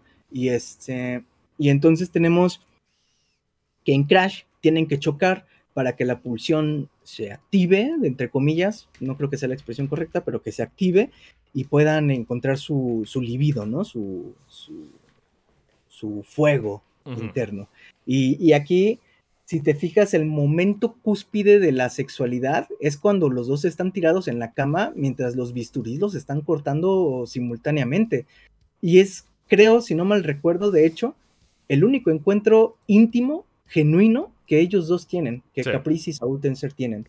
Entonces. Porque le dio celos. sí, porque le dio celitos, le dieron celitos. Ah. Em, entonces, creo que Cronenberg continúa aferrándose a, a esta mm, eh, exploración de lo sexual. Quizás es muy freudiano en ese, en ese aspecto. No me atrevería a decir que es freudiano, pero. ¿Tú crees? puede ser que, pueda deambular por ahí. Em, y, no suelta este aspecto de lo, de lo sexual. Y lo sigue explorando y explorando, pero sin brindar jamás una respuesta, simplemente te presenta algo, su visión, su, visión de lo que él quiere representar, y ahí está. Pero no te da esa respuesta, sino que te genera preguntas, y eso es a mí algo que me motiva mucho y me entusiasma mucho cuando veo una nueva película de, de Cronenberg. Entonces, a mí lo personal me, me gustó muchísimo. También me sorprendió la cantidad, honestamente hasta le dije a Carla cuando entramos a la sala, me sorprende la cantidad de gente que hay aquí en la sala. O sea, yo pensé que iba a estar sola la sala de, cine. Si no sola, al menos dos, tres personas más. Y no por mamón ni nada, simplemente porque no creí que fuera a haber tanto mame con Cronenberg en, la, pues sí, hoy por hoy, con Invasión Marvel y todo este rollo. No pensé que hubiera gente que... Por lo que sea, güey, desde antes de Marvel nadie lo pelaba, güey. Sí, eso sí, eso sí, eso sí es cierto. Por eso es de culto. Mm, ese sí es de culto, cara. Ese sí es de culto, sí, sí, sí. Y, yo creo que, que, que, bueno, la mutilación en ese sentido se vuelve el, fuego de la intimidad. Y por ahí me llamaba mucho la atención algo que decía, que decían en, eh, cuando ubicas la escena donde le ponen un cierre a, a Mortensen en la panza y, y, Seidux se, se, hinca para abrir el cierre. Para bucear. para bucear, exactamente. Y entonces Mortensen le dice, el nuevo sexo es la cirugía, o algo así le dice, y ella se lo corrige. Le dice, la cirugía, le dice, no, no, no, la cirugía es el nuevo sexo. Y esa frasecita es así súper densa. O sea, tiene un... Lo, hace muy obvio también. Sí, sí, sí, lo hace muy obvio. Pero cuando uno empieza a indagar en la frasecita, está bien, bien cañona. Porque no es lo mismo colocar en un primer lugar la sexualidad a partir de la cirugía que, que, más bien quitar eso de la mesa y apostar porque esa otra cosa que ahora llamamos cirugía, ese cambio del cuerpo. Lo va a reemplazar, güey. Exacto, llámalo tatuaje, llámalo barba, llámalo como tú quieras. Esas otras cositas que están ahí de la modificación del cuerpo, cirugía, lo que tú quieras, es el nuevo sexo. Y entonces eso ya te lleva por unos senderos súper densos. Sí, en la película eh, puede sonar muy cliché, muy obvio, muy tal, pero si uno lo mete eh, a discusión... Pero eso nada más lo hace como un tipo de escenario distópico para la película, realmente de ahí no pasa más. Yo creo que sí pasa más. Eh, yo, creo que Cronenberg siempre trata de, pasar a más. En, en, Shivers, lo comentaba hace bastante tiempo en... No Pero en esta película... O sea, ahí está. Lo entiendo. entiendo la temática. Entiendo la analogía. Entiendo la idea distópica transhumanista, mágica musical de este canadiense. Ajá. Ok. ¿Qué más? Sí. sí, sí, sí. Este. Pues es que no, creo que haya más. O sea, no, no creo que, haya más, porque si no, Cronenberg ya estaría entrando en el campo de las respuestas. Es que no entra bien en un. Presenta el tema, pero no da más. No presta desarrollo, güey. Más bien, yo creo que porque presenta el tema y no lo desarrolla, presta desarrollo. Creo que desde mi punto de vista sería la inversa. Eh, te comentaba. ¿Tú crees? ¿Tú crees que exista? Ah, quiero hacer más historias de este, de este escenario, cabrón. Nada ah, más es una conclusión temática, güey. ¿Tú te refieres como a, nivel historia, como a producir algo más de... pues tiene que haber algo más, ¿no? ¿Otra película respecto a eso? podría ser, podría ser. O al menos que si una, una, una reimaginación de la película sería lo mismo. Híjole, no creo. ¿Tú crees? sí, no, ahí sí no, no es creo. que es muy angosta la película sí. No, yo, por el contrario la, la percibí harto amplia. Eh, Ampliación a Mortensen, así. este, yo, yo la verdad es que sí la percibí muy, muy amplia. Ok. Eh, te decía, en Shivers presenta sobre la sexualidad también, eh, desde unos tempranos setentas, que explora la sexualidad a través de otra cosa que se mete en el cuerpo. Y y no es algo que desarrolle.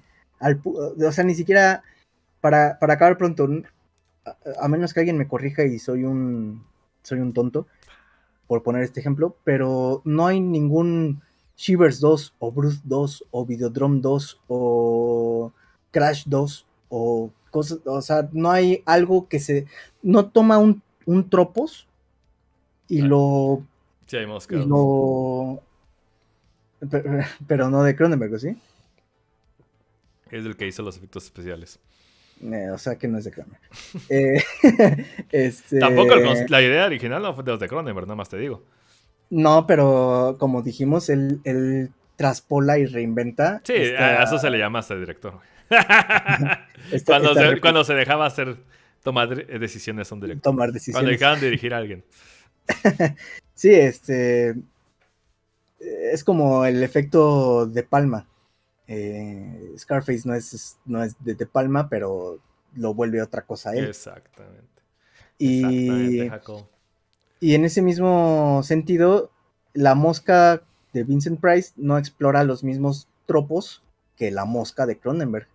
Y Shivers, si bien mucho es del, del anclaje de lo sexual, del anclaje de la humanidad, de lo transhumanista, de lo que quieras y mandes, no es el, el, tropos de la sexualidad en la mosca, no es ni de chiste igual al de The Shivers, ni en cromosoma 13, o bueno, en, eh, cromosoma 3, perdón, en The Bruce, ni en este, Videodrome, ni en Crimes of the Future, ni en ninguna película de Cronenberg, ni en Crash, ninguna película, aunque tengan esa esencia Cronenberg, ese núcleo, van a explorar el mismo tropos desde el mismo ángulo yo creo que cada una tiene en ese sentido sus propios eh, auges. Y, que Cronenberg presenta eso, pero no lo desarrolla, ni lo va a desarrollar así como lo toma, lo suelta, y, lo cual también se, agradece porque luego existe la sobreexplotación de muchas cosas. Eh, así como lo toma, lo suelta, y entonces uno se genera distintas preguntas, porque las preguntas que yo tengo respecto a las cirugías el nuevo sexo no son las mismas preguntas que tengo respecto al origen de la pulsión a partir de los choques automovilísticos. Entonces, yo sí creo que, que, es muy de él. no desarrollar un, tropos y, y, dejarlo más bien así como inconcluso. Quizás, no sé, no lo quiero justificar tampoco, si tú lo percibiste así, por algo, por algo es, pero solo digo, quizás a lo mejor es por eso que lo llegaste a percibir así. No sé si, si sea o no este, el punto.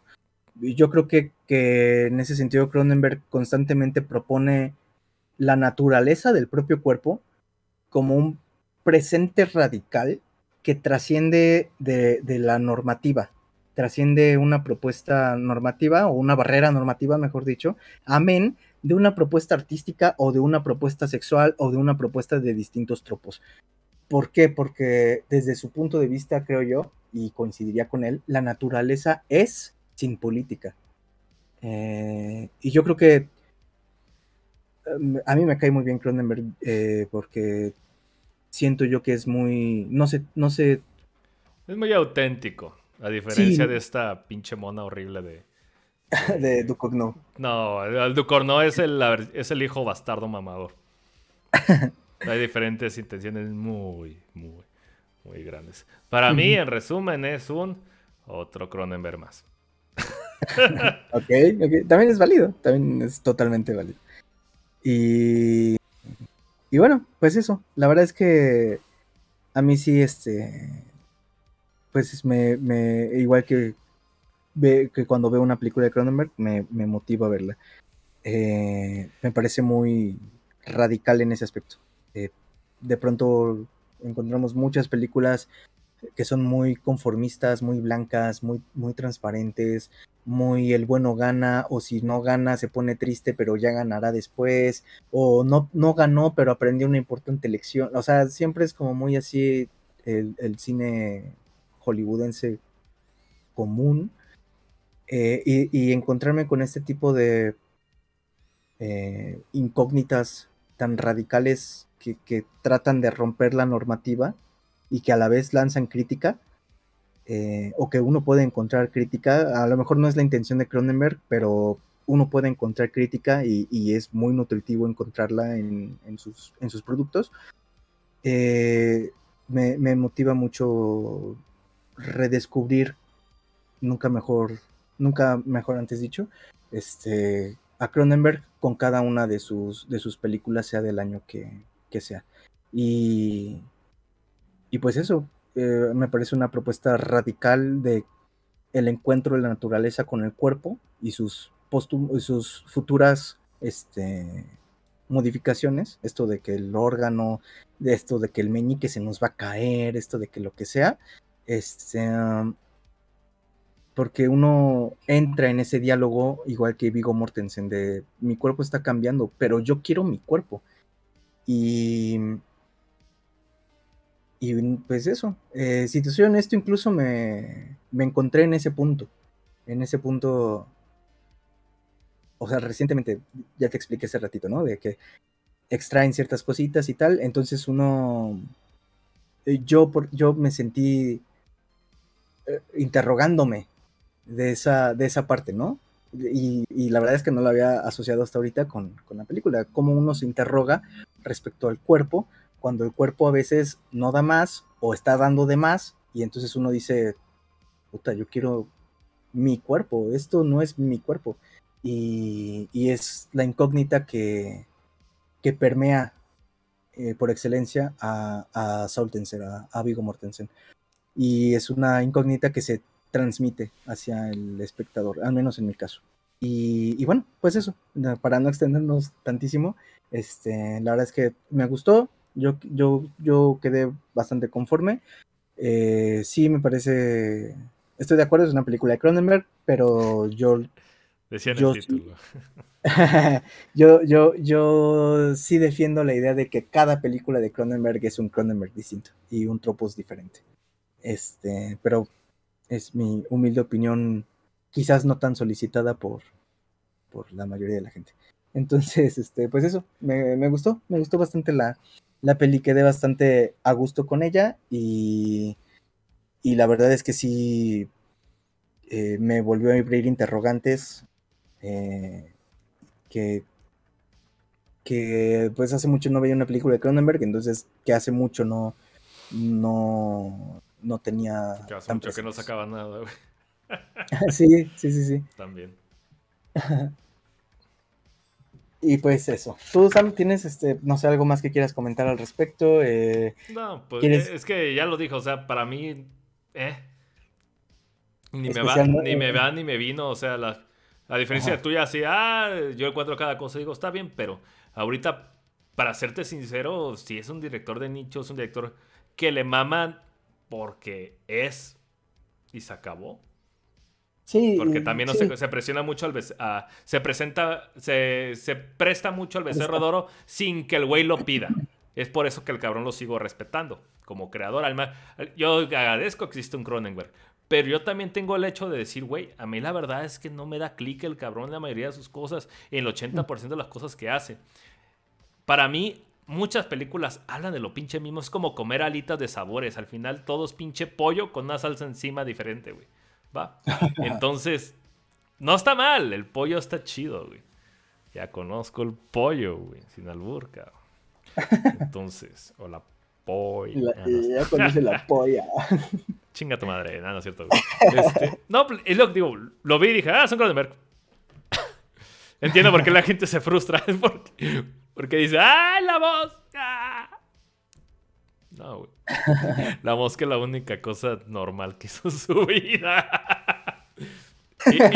y, y, le voy a decir, gente, si no conocen a Cronenberg, esta es una pésima manera de acercarse porque es un cabrón de nicho no es un cabrón fácil de tragar. Si quieren acercarse a él, yo recomiendo de entrada La Mosca y Videodrome.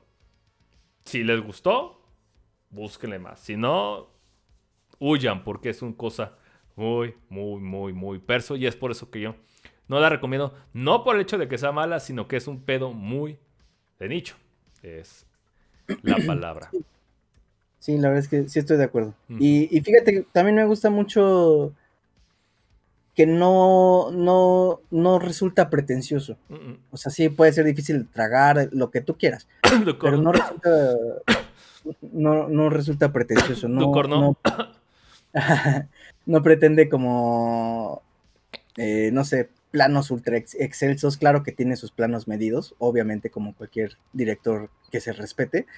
Em, pero vaya, no, no pretende imágenes así súper voladísimas de, eh, no sé, tipo melancolía, este, de, este cuate, ¿cómo se llama este pendejo? Eh, este pinche estúpido de Lars von Trier. Ándale, Lars von Trier. Che basura. Este, eh, o sea, no, no es pretencioso en ese, en ese aspecto. Y, y hace lo que le gusta y, y tiene su propio estilo. Y... Es muy distinto. Chécate cómo se aproximan. Dos generaciones muy distintas con Ducorneau y Cronenberg. Sí. Analicen y sepan por qué digo que una cosa es mierda como una catedral. Pero bueno, ¿algo más, Ricardo? Eh, no, nada más. Em, sería, sería todo al, respecto. Ok, va que va. Este, entonces yo creo que nos vamos con. Omji. Escucho gritos de Comanches. Qué mamada. un, oso? ¡Vámonos!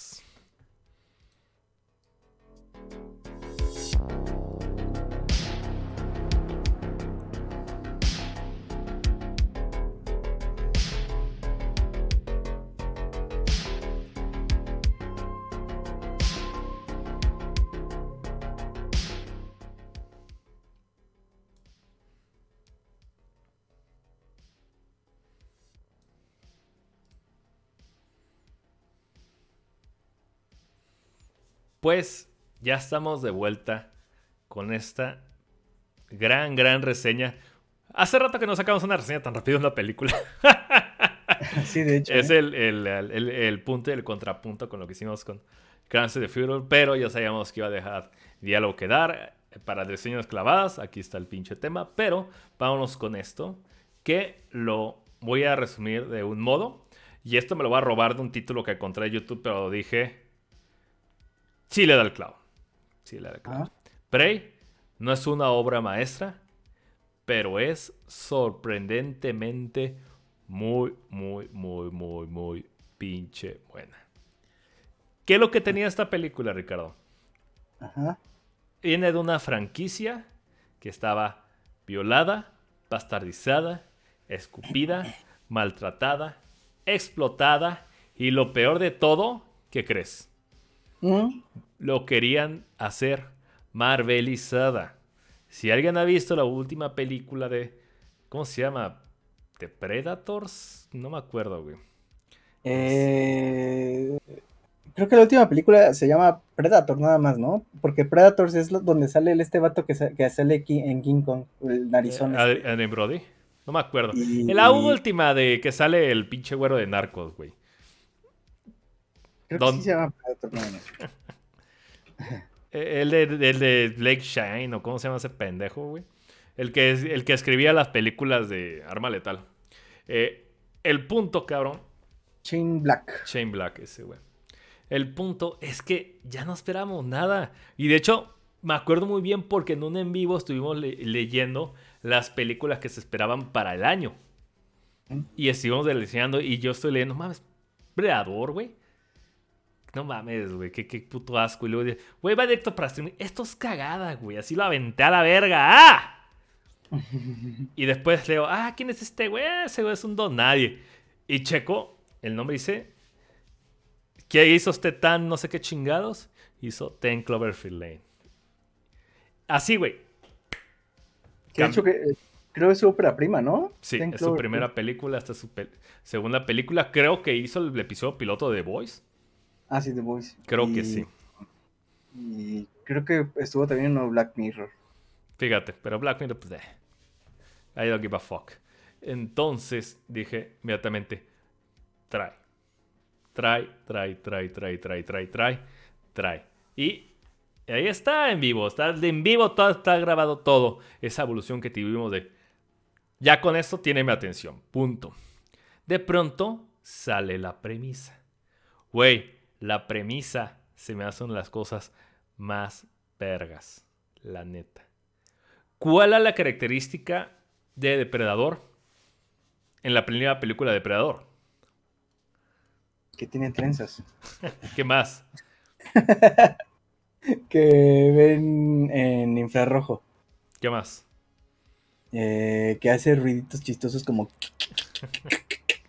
¿Qué más? Espera, ¿estamos hablando de características de Depredador o de... De todo lo que, te acuerdas de Depredador, la primera película, ¿cómo era? Ah, ok. Eh, unas personas en un espacio abierto en la naturaleza. ¿Qué más? Eh, hombres musculosos. Bueno, del, monstruo depredador. Ah, del monstruo depredador. En la primera película de depredador, ok. Sangra fosforescente. Eh, se le abre la boquita como chistoso, como florecita. Mm, tiene sus cuchillas en la mano, los tres puntitos del rayito para disparar eh, colecciona cráneos. Em, y siempre está oculto haciéndose invisible con su trajecito este.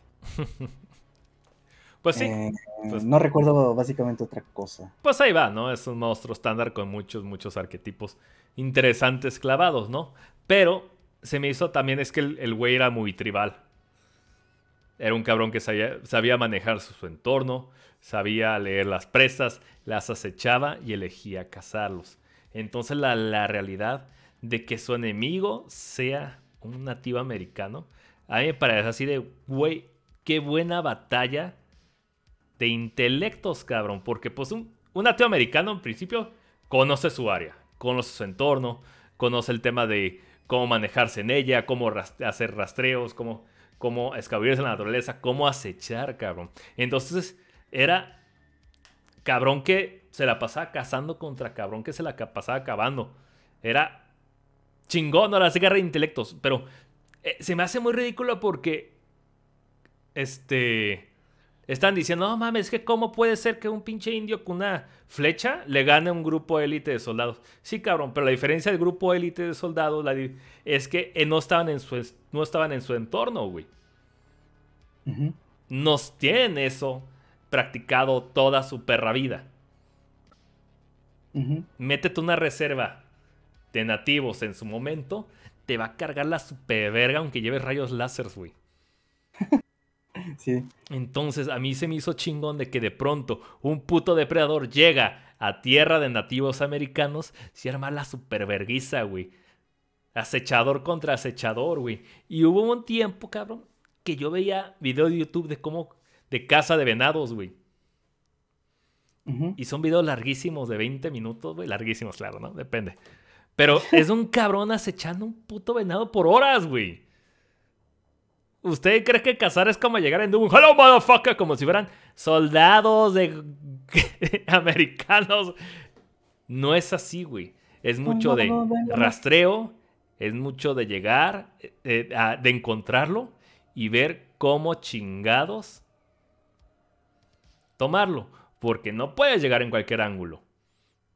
Tienes que andarlo distrayendo, tienes que andar este, dirigiendo atención a necesites. También uno de los temas que aquí tocaron en esta película es que el aroma, güey, si lo tienes el viento en contra, te cargó la verga. El animal se va disparado su recontra su putísima madre. Y ahí se fue tu presa. Y llegó, volvió el carazo. ¿Qué onda? Entonces, a mí se me hacía la, la premisa muy bien. El hecho de que la protagonista sea, pues, este, una comanche, pues me vale verga, la neta, güey. Porque yo ya tenía predisposición en creerle este, a este director lo que iba a presentar. Era un escenario chingón de cazador contra cazador en un entorno de vergacera. ¿Y qué crees? Para mí la película me gustó más de lo que esperaba. Para mí es la pinche sorpresita, no sorpresita, joyita del año. La verdad es que estuvo súper chida, güey. Hubo cosas bien cabronas. Iconografía muy perra que decía, ¡Oh, por Dios, güey! Qué chingona está, güey. Entonces yo creo que hablé demasiado, Ricardo. ¿Tú qué opinas de Prey? No, está, este, está perfecto. Em, Prey, bueno, pues una película más, ¿no? De Nada, eh, no, yo lo siento eh, igual, joven. Es como, como alitas fritas, ¿cómo dijiste? como, como, alitas, eh, alitas eh, con diferente salsa nada más, ¿no? Ay, hijo de la verga, sentido. Hijo de tu putísima madre.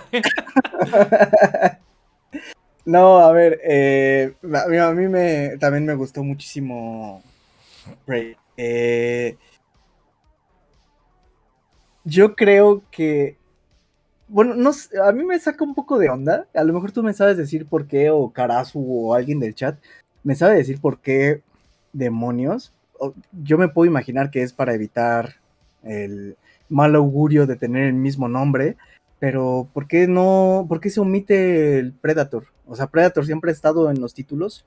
Bueno, que intentaron ya desembarazarse del mismo título, pero Prey, o sea, Predator Prey suena chido, pero Prey no me asocia a nada de Predator, ¿no? Pero Es que es un juego de palabras, de depredador a presa, güey.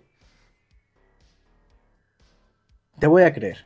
Es que es eso, güey. No tiene, no tiene más lógica, güey. Pero, pero siempre ha sido. o sea, la, el único, la única entrega que tuvo eh, numeración fue Depredador 2. Depredador 2. Y después siendo, le, aplicaron el Alien a Aliens y ahora Depredadores. Y ahora ya no sé ni cuál es cuál, cabrón. Ahí está su pinche genio marketing. Pero este me parece bien porque como parece que Prey como que lo reduce a algo mucho más vulnerable. Sí, sí, sí, sí. En ese sentido. Desde ahí te están diciendo. Y aparte es un, es un antónimo perfectamente establecido, cabrón. Que de, también la pinche tipografía no te va a decir, esto no es depredador, amigo. Pues huevo que es depredador, papá. Pero si llegas con alguien que no conoce Depredador y le dices, vamos a ver Prey, pues hace como, ah, sí, ok. Si, alguien, si llegas con alguien que no conoce Depredador y dice, vamos a ver Depredador, va a decir lo mismo, güey. ¿Ah? no, pero en Depredador ya te imaginas un cazador, ¿no? A un alguien que va a matar a alguien. Cuando alguien va a ver Depredador, que no conoce Depredador y ve un pinche alien, se saca de pedo, güey. Mira, eh, yo creo que la conclusión es, si llegas con alguien que no ha visto Depredador, aléjate de esa persona. Ah, ah. no. Ah, sí. No, puto, no. Claro que sí. Bueno. Bueno. Eh, a ver, Prey me gustó.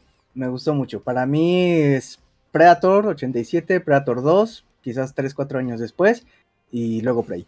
Yo me salto directamente. Sí. Em, eh, me, gustó bastante. Eh, la disfruté muchísimo, me reí mucho. Em, a Carla le dieron asco algunas cosas. Este. Por ejemplo, cuando. Cuando está. Cuando pelea con el lobo y le saca toda la, columna. Que le, abre la espalda, le, mete la mano al cráneo y le jala toda la, la espina dorsal hasta sacar el, el cráneo. Este. Le dio como particularmente cringe. Bueno, asco, mejor dicho. Este. Pero bueno, a mí, a mí me gustó mucho, porque yo disfruté en su tiempo bastante Depredador y Depredador 2.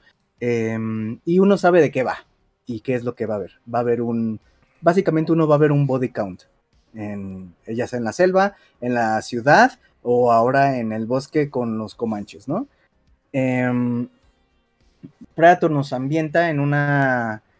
Eh, como una comanche de hace 300 años, en donde pues estaban ellos con sus costumbres, usos y tradiciones y demás, este, viendo quién era el nuevo, ¿cómo le llamaban? El, rey de la casa, no me acuerdo cómo le llamaban. Básicamente tenían que cazar un, león para... Un león de montaña, no sé, no se confundan. Sí, no se confundan. Este, para llevarlo al al pueblo y, que, que, sean reconocidos como, como pues el, el, cazador de la comunidad, ¿no? Eh, y en, entre medias, pues llega el depredador y empieza a hacer su, desmadre, buscando su lugar en, de fuerza en, en, la cadena alimenticia, peleando con diversos animales, cazando otros, este, y así va como explorando, digamos, nuevos ambientes de cacería. Obviamente en algún punto se encuentra con la comunidad comanche, o al menos con algunos de ellos, con los cazadores, digamos, de esa comunidad, y pues se vuelve esto que, que, comenta Sam, el encuentro de los comanches, de los em, indígenas nativoamericanos, con un depredador de, eh, de recursos inacabables que viene del espacio y con fuerza preternatural, ¿no? Em, y ustedes dirán eso mismo, bueno, ¿por qué chingados? Le puede ganar. ¿O por qué sobrevive? ¿O por qué tal? ¿O por qué lo que sea? Bueno. ¿Por qué un soldado no puede? Yo está muy eh, eh, Es que el soldado está entrenado. Eh, bueno, métanse a una comunidad y jueguen a que los casen, a ver a quién, a quien cazan primero. Eh, y en ese sentido yo creo que también, no sé, yo lo he visto en algunos aspectos, en algunos lugares que lo dicen así y coincido en, eh, parcialmente, pero en algunos lugares lo refieren como una especie de western por el encuentro del Comanche con una nueva civilización, digamos, llámalo vaqueros, llámalo conquistadores, llámalo lo que tú quieras, bueno, vaqueros en el sentido del western. Son eh, colonizadores, amigo. Colonizadores. Porque en sí todavía no son vaqueros, güey. Sí, sí, sí, sí. Eh, en, esta película sí. Pero pues. ¿Ya son vaqueros, güey? No, todavía no. No, no, no. O sea, en esta película sí son colonizadores. Ah, ok, ya. Ajá, pero el encuentro de. Y, aparte, yo creo que están en la costa. Sí, bueno, me imagino yo porque... Sí. me imagino yo que sí, porque pues ya ves que llegan los franceses. Supongo, creo, que eran franceses. Carolina del Norte. Ah, no es cierto, ya estoy mamando, güey, ya. no, o sea, deben estar cerca de. De pues, Celaya, ¿no, güey? De aquí de Guanajuato. Em, y. Uh, skin Traders. Mira, aquí dice Carazo, justamente lo iba a leer, ya te gané. Este, dice, ya, eh, ya volví y tenían el setup. Tenían el setup perfecto, es correcto. Yo pido lo mismo. Porque, dice, porque pasa de ser de presa de cazador y esos son skin trader franceses ah, por el tema de los búfalos. De los búfalos. Ajá. Em, que muy buenas escena, por cierto. Sí, de hecho, cuando la presentan, uno asume que es el depredador. Sí, de hecho sí, güey. Pero un depredador no usa bien y mata por otro modo. Pero bueno. Em, entonces, bueno, el encuentro del indio nativoamericano con distintas civilizaciones, eh, la, mm, colonización con los franceses o con, no sé, con cualquier otra civilización europea que hubiese llegado, eh, y, o, y o el encuentro con los vaqueros ya más a posteriori, este, etcétera, ¿no? Entonces puedo, ver por qué le llaman western, además de que la película no, en sí no tiene demasiado diálogo. Tal vez no se surtea en el oeste, amigo. Por lo tanto, está 100% mal. Estoy mamando, güey, ya síguele. este. Mm, y, fíjate que esa parte del poco diálogo a mí me funcionó perfecto. La película al principio, tengo que decirlo de una vez, toda esa primera media hora o 15 o 20 minutos, no, sé, no estoy seguro cuánto sea exactamente, pero cuando te presentan todo esto de que el, león de la montaña, el cazador, el rey de cazador, el no sé qué, todo ese proceso a mí me da un poco de... un poco igual, o sea, no, no me... Ay, ay, ay, ay. Realmente no me sumó nada y lo sentí un poco lento. Si no es de tu condición, cabrón, ahí vas de puto mamón. Ah, pero, pero, pero en cuanto llega el depredador, ya, se, ya la película agarra otro ritmo distinto hasta, hasta su escena final, que seguramente vamos a mencionar más adelante, porque vale toda la pena del mundo. Em, y, y, creo yo que esto del poco diálogo le funciona bastante bien a la película, porque vuelve orgánica la evolución de la, de la chica de Naru con respecto a lo que está pasando en su entorno. Todos los demás personajes están cerrados eh, a, reconocer y aprender nuevas cosas. Y, Naru, es la única mm, este, dispuesta, vaya, y con la suficiente astucia como para identificar ciertos elementos. y, y, me parece un gol de parte de la dirección y del guion que no, que no se dialogue tanto porque no se cae en el pecado del, del diálogo de exposición en donde te explican todo desde cero. Sobre todo porque esto es una especie de precuela, entre comillas. Uno que ha visto las películas, pues tiene clara esa parte de las reglas, digamos, del depredador, de que puede hacer estas cosas y estas cosas y estas otras y tiene estas herramientas. Pero eh, si alguien le va entrando, no conoce esas normas. Y entonces, ese, eso que hace la, esta Naru, la nativa, ah, de, identificar elementos, o sea, después, eh, que es básicamente el uso de la escopeta de Chekhov, eh, básicamente nos ponen el, primer disparo del láser que Naru ve, de los tres puntitos del, láser que apunta. Este, Naru lo ve, ve el rayito, y entonces cuando vuelve a ocurrir eso, este, ella ya sabe qué va a pasar y le dice al chavo, agáchate, y se agacha. Bueno, no, y aparte la, la, protagonista la ponen como una chica que es súper observadora y que es mucho de ejecutar. Exacto. Es, es, como, ¿cómo llamarla? Es muy... Ay, güey. Muy manual. Estoy, estoy usando la peor palabra que se me ocurre ahorita, pero es muy este es, muy de llevar a práctica lo que ella está experimentando, ¿no? Y de hecho se lleva desde un principio porque ella es una chica que sabe de medicina, ya la domina, quiere intentar otras áreas, le está yendo la super verga, inclusive quiere cazar, cazar, cazar, le, le falla por muy poco, inclusive hace crea esta espada del caos, güey, que es una hacha. Dije, ah, perro, se la robaron de, ah, de ese pinche pelón de Kratos, güey. Perro Kratos. Y hasta así, así pinche Johnny Bravo, güey. Y hasta cuando lo ven sus compañeros dice, no mames que lo amarraste, como que te lo pusiste porque lo pierdes o qué estás pendeja. Sí, y, la, la, y, la, chica no es de ponerse los pedos, no le dice nada.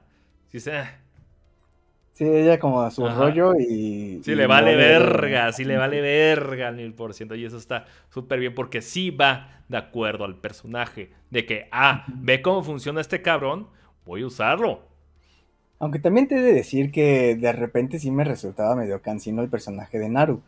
Era de que bien vergas contra los árboles, pero no puede cazar un conejo o no sé, o sea, bien, bien piolas contra los árboles y los troncos y lo que tú quieras, pero cuando llega la hora de la praxis... No, sí cazó conejos, güey. No, no cazó el conejo. Sí, mató conejos, cabrón. No, no mató al conejo. Hasta, le, hasta le dio a cenar al pinche perro. No, cuando el perro llevó rata, acuérdate. No, luego, luego se ve una escena que va caminando en la espalda con varios conejos. Sí logra cazar. Ah, pero, pero hasta después. Toda, ah, no, al inicio no. Todo el inicio de la película. Igual, igual falló o había podido cazar antes, güey. Pero que era mala cazadora, era mala cazadora. Hasta cuando, hasta cuando le amarra el hilito a su, a su Blade of Chaos, le arroja la, el hacha al conejo y, no le da. Hasta yo me quedé como de no. Pero después sí caza, güey. Eh, vaya, sí, pero después Dios sube al cielo, güey. Este. Que la verga. O sea, me la ponen como una farolilla contra los troncos. Y, pero no la ponen así como que está practicando este cómo lanzar el hacha. O sea, a eso me refiero. No la ponen como cómo está practicando lanzar un hacha la ponen como una Robin Hood que lanza el hacha en, la, en el mismo corte que previamente había lanzado. Y la ponen como, aunque hagas caras en el stream, y la ponen como, como bien piolas manejando el hacha con, el, con la cuerdita y, y y no, no, no la arma después. A eso me refiero, me la ponen muy farolera con los arbolitos. Yo creo que, eres machista, yo no tengo espacio para machistas en Ay, este A la per. No, no, cierto, está bien. Yo sí lo noté, yo sí lo vi, no se me hizo tan raro. Hay gente que es más especial con eso, me sale verga porque la final la mona tiene. Sabíamos que iba a hacer algo, iba a un crecimiento que es un crecimiento tan, tan shonen. es Goku entrenando, cabrón. sí, es tan shonen que solo de pronto pasa. Ajá, güey. Pero no, no, tenía amigos esta vez, güey. Todos sí les fueron a la verga. O nunca los tuvo, güey. Pero... y, y, yo creo que, bueno, eh, volviendo a lo del diálogo, le ayuda mucho a la película porque la vuelve muy orgánica y muy digerible. Y entonces el diálogo de exposición se vuelve acto, se vuelve acción. Y cuando ella logra eh, ¿cómo se dice? Descifrar que a partir de que se ven esos tres puntitos del rayo, o a partir de que X cosa, o a partir de que se agachen en X posición o en X lugar entre la maleza, tal, tal, tal, ya no la ataca, es como puede llegar, o no la ve, o se puede escapar, o lo que sea, este, es, es como puede llegar al, al, al punto cúspide de la película, al final de la película, básicamente. Y y, está, está bien padre porque más que ver esas herramientas y decir, no manches, no tengo idea de qué es esto que está pasando, o sea, este vato básicamente es un dios bajado del cielo con cosas más. Lo toman como bien, ¿no? Como que llegó el hombre blanco y nos quiere chingar, ahora llegó este pendejo y nos quiere chingar. Y nos quiere chingar. Mátalo, la verga. sí, sí, sí. Y, este, y más que verlo como esas virtudes que le van a imposibilitar una victoria, lo ve como como posibles herramientas futuras. Y, yo creo que eso es algo muy cañón de la protagonista, que tiene esa suspicacia de poder decir, ah, ok, esto sí está bien cañón y te puede despedazar de un solo disparo, pero lo puedo usar a mi favor.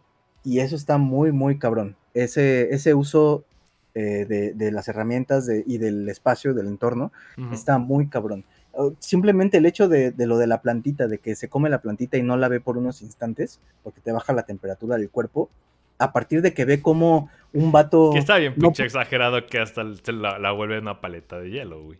Sí, sí, sí, pero, pero lo ve, lo ve que de que aparte de que un vato no, no, no lo ve, no porque se haga el muerto, sino porque a lo mejor algo hizo la planta que, hizo que no le, le bajó la temperatura y lo, y lo cacha por la sangre, ¿no?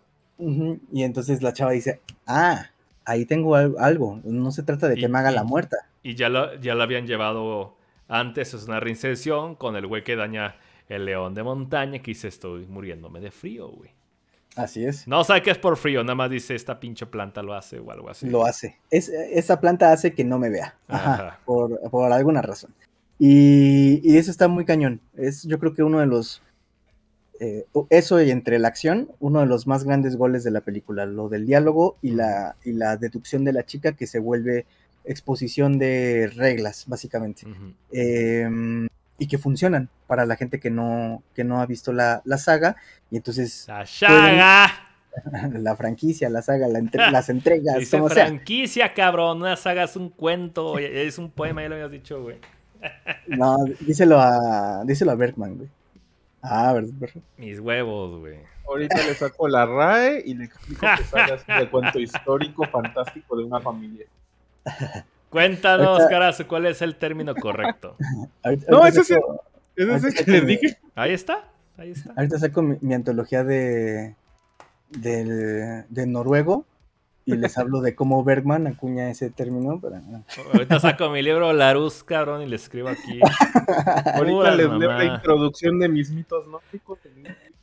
Ah, exactamente, es nórdico. Ah, no, pero como es blanco ya se puede violar, güey, entonces no hay si, si, si, fuera de, de, otra, de otra etnia, no. Ah, sí, güey. Em, porque la moral no existe. Nada más los, los, invado rápido porque quiero hablar de Prey y no tengo mucho tiempo. Adelante, ah, adelante, amigo. date, date, Fíjate, yo no esperaba nada. A mí me dijo un amigo, y esto es chisme porque no lo he podido verificar, que el guion ya es muy viejo, que es de estos clásicos guiones que están en congeladora desde hace años. Oh. Y que no salía, y que no salía, y que no salía. Creo que el proyecto por lo menos tenía entre 5 años o más. Sí, Sí, es lo que sí he leído, que el director tiene mucho tiempo haciendo el pitch y nomás no se lo da. Y de hecho hay una persona a la que sigo en Twitter que él dice que él hizo un pitch a Dark Horse Comics con una premisa similar, pero que se lo cancelaron. LOL. Sí, que él iba a ser un depredador de aztecas contra españoles y que no le quisieron dar luz verde al cómic. F. Sí, búscanlo como The Aztec Empire, es un webcomic que ahí sube por Twitter es, es chido el vato. No sé por qué no contesta en español, pero bueno. no, pero la verdad me gustó muchísimo Prey.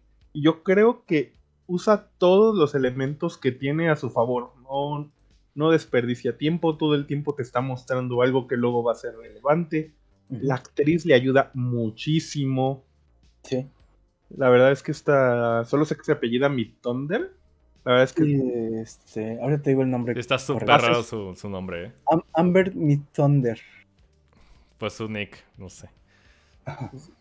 No, sí debe ser su apellido, porque ella sí es Comanche Comanche. Porque aparte ella va a salir en la de. En live action de Last Airbender, que Netflix nomás no saca.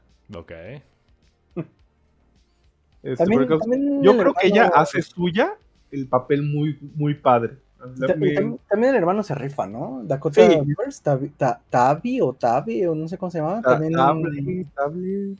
Sí, o sea, los dos están chidos, pero siento que el hermano sale muy poco como para. Sí, siento, también que el hermano está muy poco. Siento que le dieron también muy poco, muy poco cuadro. Sí, y yo creo que si los hubieran puesto a los dos más tiempo, se hubieran llevado mejor la película. Porque sí noto que mucha gente se queja de la protagonista. Hubiera sido película de hermanos, güey. Ah, hubiera estado bien chido. Hubiera sido Praise con ese. Hubiera sido cuatro hermanos versión Comanche, pero con dos. No, pero la verdad es que yo creo que ellos se llevan muy bien la película. También hay momentos donde no estoy seguro si la película la filmaron así para tener que gastar menos presupuesto o si ya estaba planeado.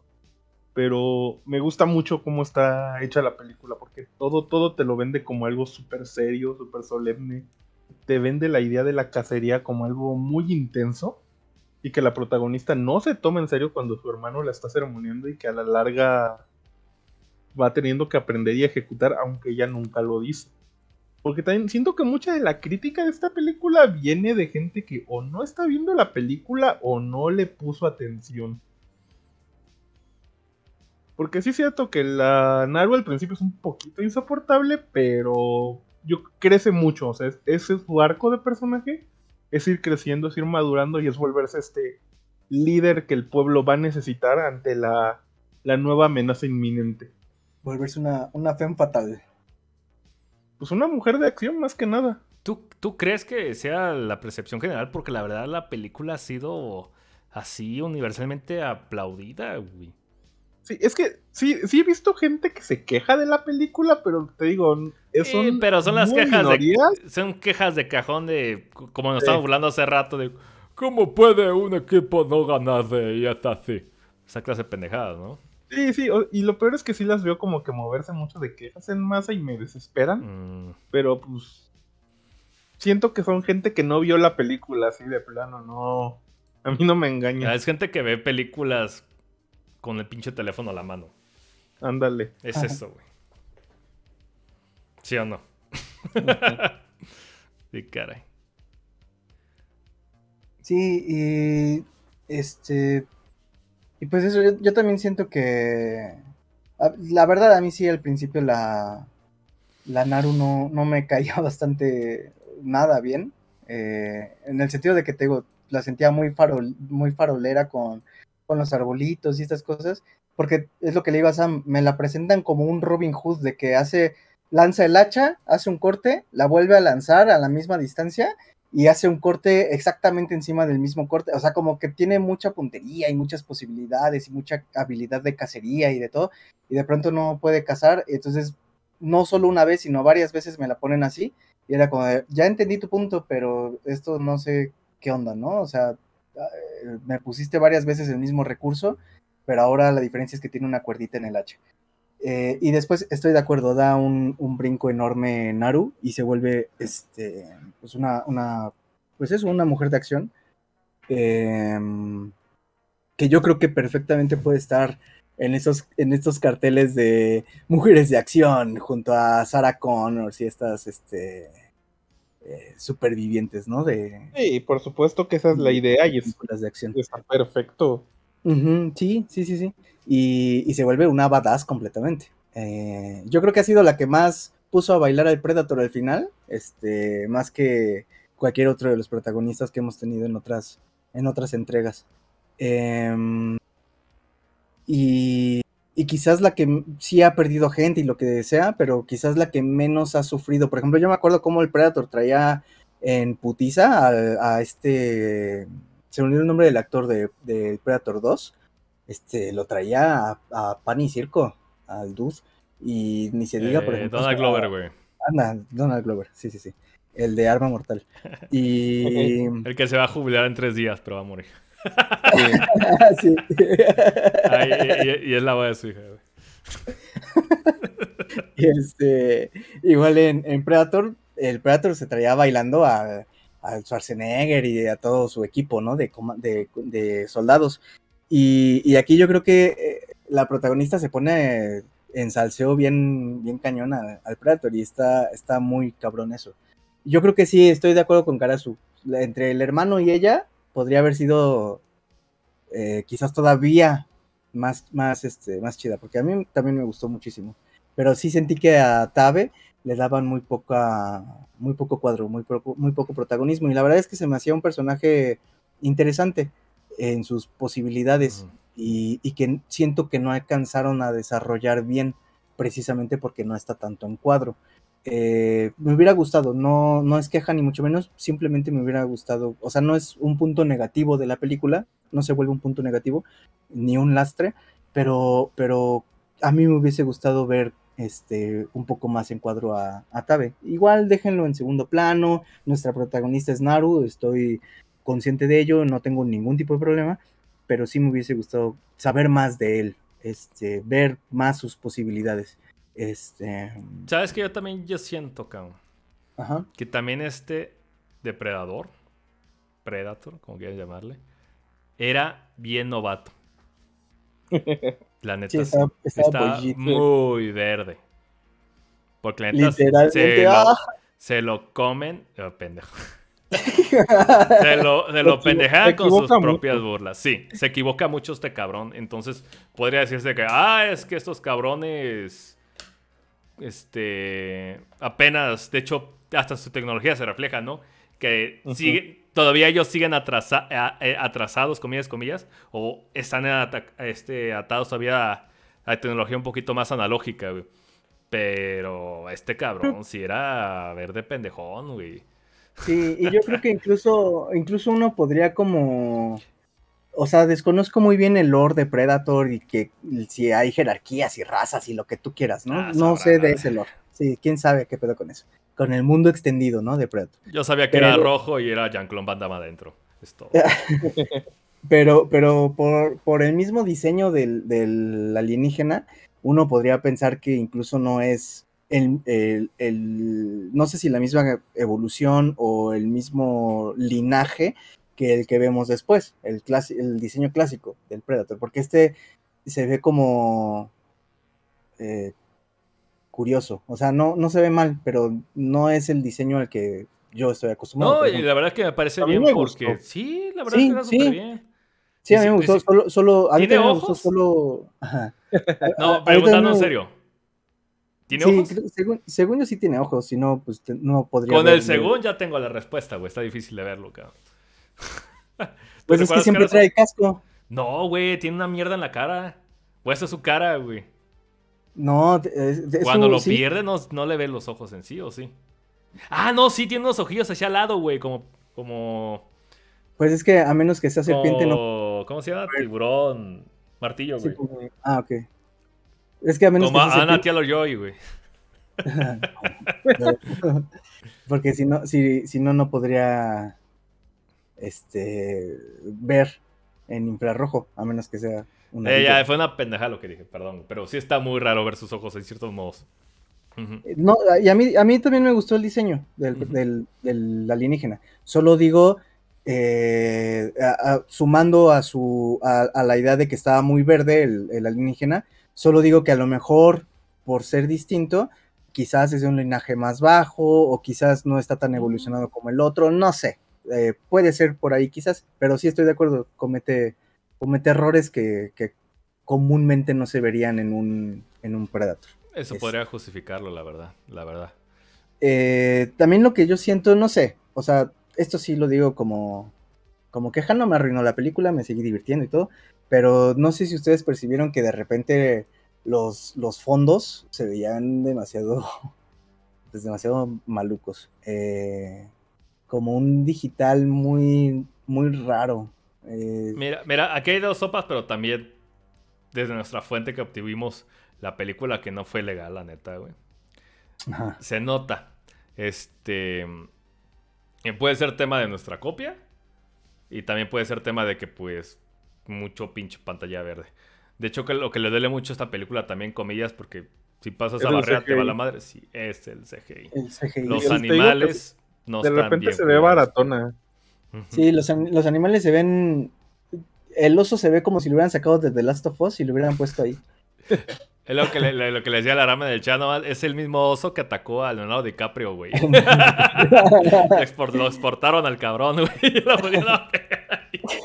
es, es, el oso que usaron en Chippy Day, Ándale, Le quitaron los lentes, güey, y ya. Bueno, ese fue mi aporte. Yo me tengo que retirar. Ahorita los veo. Gracias, Karasu. Gracias, Gracias por dejarme ser de metiche siempre. No, hombre, cuídate, güey. Un gustazo, cabrón, al contrario. Este, sí, los osos y, el, y los fondos, bueno, los animales y los fondos de pronto sí se veían muy... Sí. Eh, sí, sí, sí le dolía a la película esta parte de lo digital. Pero también yo creo que ha sido, no sé si estás de acuerdo conmigo, también creo que ha sido un tema que ha sido un lastre para los Predator conforme, yo, o sea, yo lo he visto con esa proporción. A más digital, eh, más padece la película en ciertos aspectos. Porque hasta donde tengo, claro que tenían algunas cosas digitales, pero no era todo digital. Es que no, e, era un pinche efecto óptico la chingadera que tenía. La simpleza era de que era este Schwarzenegger en México contra pinche monstruo, güey. Y un efecto óptico. Pero también a mí se me hace mamón que. También yo digo, güey, ¿cómo haces esas escenas sin digitalizar los animales. No, no es por pedo de, ah, los derechos de los animales, que sí se lo merecen. Sí entiendo esa parte. Pero también debe ser lo suficientemente precavido porque, güey, tienes una pinche rata de 40 pulgadas de pantalla ahí, güey. Renderiado de la verga, güey. Debe ser un poquito más porque cuando están con la primera escena de la casa del venado, se notaba, pero lo escondía. Dije, ah, es un poquito más listo. Y luego ya vimos el pinche render 4K, pero no está se ve, se mueve, se delata, se ve mal. Y también unas cosas de que digo, por ejemplo, ya ves que hay una escena donde tenemos una bestia cenital de Naru y su perrito, güey. Caminando lejos. Se ve el recorte digital, güey. De la monita en el escenario, güey. En el escenario. Así es. Sí, sí, sí, sí le, sí le falla un poquito eso. Pero la realidad es que como está compuesta la escena, está editada, está dirigida, se lo pasas. Pero sí, duele, güey. ¿Cuánto sí, cuesta esta película? Vamos a ver. No, me he fijado, la verdad. Vamos a pero sí, ya lo checo. Sí, sí dejas, o sea, dejas pasar por alto eso eh, en el mejor de los sentidos. Porque la verdad es que uno se le está pasando chingón con la película. Sí. Y cuando ves esas cosas es como, bueno, ya, X, sígueme poniendo el Predator. Eh, dame, dame más de eso. Y, y, uno deja pasar esas, esas cositas. Este, no es que te. No es que te arruine la experiencia, pero vaya, tenemos, hay que decirlo, está ahí. Es, es, indiscutible. No vamos a decir que va a ganar el, el Oscar a la, a la mejor fotografía o a los, a los mejores efectos visuales, pero, pero la verdad es que se, sí, se deja pasar, se puede dejar pasar ese, ese tipo de, este, de, de problemitas. Y, y, bueno, lo que te decía, yo la verdad es que al principio la sentí medio, medio lenta eh, en esta presentación de la tribu y demás. Eh, sentía que no, que no iba particularmente a ningún lado. Este, no, no al punto de la somnolencia y de que me hartar, no, pero sí sentí que por ahí el ritmo quizás podría haber sido mejorcito, durar unos 10 minutos menos quizás la película. Em, que también pues ya es, es mame porque estamos hablando de nada prácticamente de tiempo. Em, pero cuando entra ya el depredador a, al quite, ya te digo, agarra otro ritmo la película.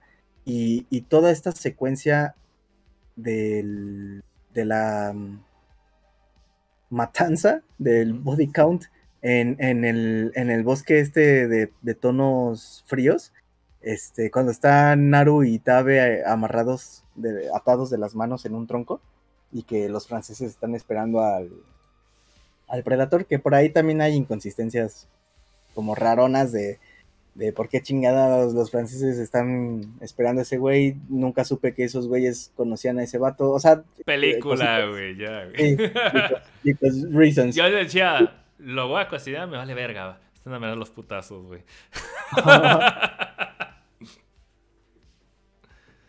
Perdón, te interrumpí, güey. no, no, perdón, es que me estaba tomando mi, pastilla.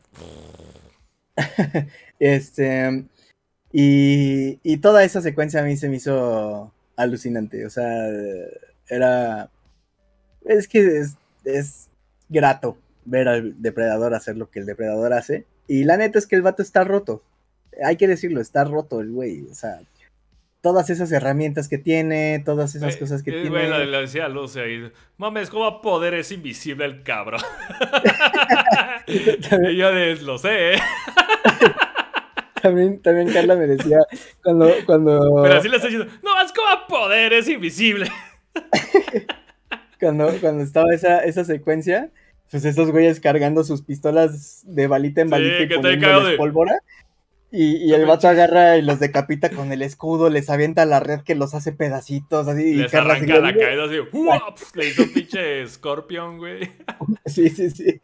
Y Carla dice, no, ese güey está rotísimo, no pueden hacer nada con el vato. hasta el cabrón juega y se nota lo inexperto, cabrón. Puto Predator. sí, sí, y, creo que ese fue como su, su tope. Que, que abusó de su. Oye, y su disparo que sigue donde están las. La, el láser, como la, las flechas de Yondu, Wondu. ¿Cómo era ese güey de Guardián de la Galaxia, güey? Ah, no sé, no. ¿No te recordó al, al arma de este güey? ¿Al del Guardianes de la Galaxia? Ya es que en Guardianes de la Galaxia está el cabrón azul que manejaba sus flechas chiflando. Ah, sí, es cierto. ¿Verdad que, se, ¿Verdad que se maneja más o menos igual, güey? sí, no lo veo. no lo. Ah, güey, dije, esto es un Yondazo, Wondazo. Mary Poppins, güey, se me fue el nombre, güey. Un Mary Poppinazo. Ah, Mary Poppinazo. Ah, ok. Diga, te murió, tuvo escenas chidas, me voy satisfecho, cabrón. Satisfecho, sí, sí, sí. Satisfecho, güey. Y, y luego se hace como... ¿Quieres un caramelo? se hace como un cagadero entre todo, porque ese güey está cercenando y matando gente franceses ahí en, el bosque. Mm. Naru y Tabe logran escapar. Y de repente Naru se tiene, se regresa por su perrito y se tiene que enfrentar contra los mismos franceses y luego todos contra todos. Entonces, este está, o sea, está muy cañón esa parte de la, de la acción. Y yo creo que la película en sí, bueno, la acción dura lo que tiene que durar, no abusan ni, ni es demasiado poca, siento yo. Yo sentí que fue bastante correcta. No, creo estuvo súper bien, 1.40, güey. Y, está muy bien empaquetado de, buenas escenas de acción, güey. y, que acaban rescatando al final del día para aquellos...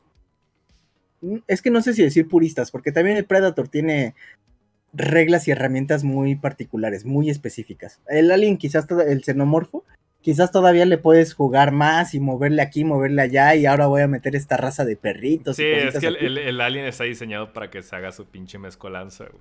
Ajá, pero el Predator sí tiene como unas reglas muy, muy específicas.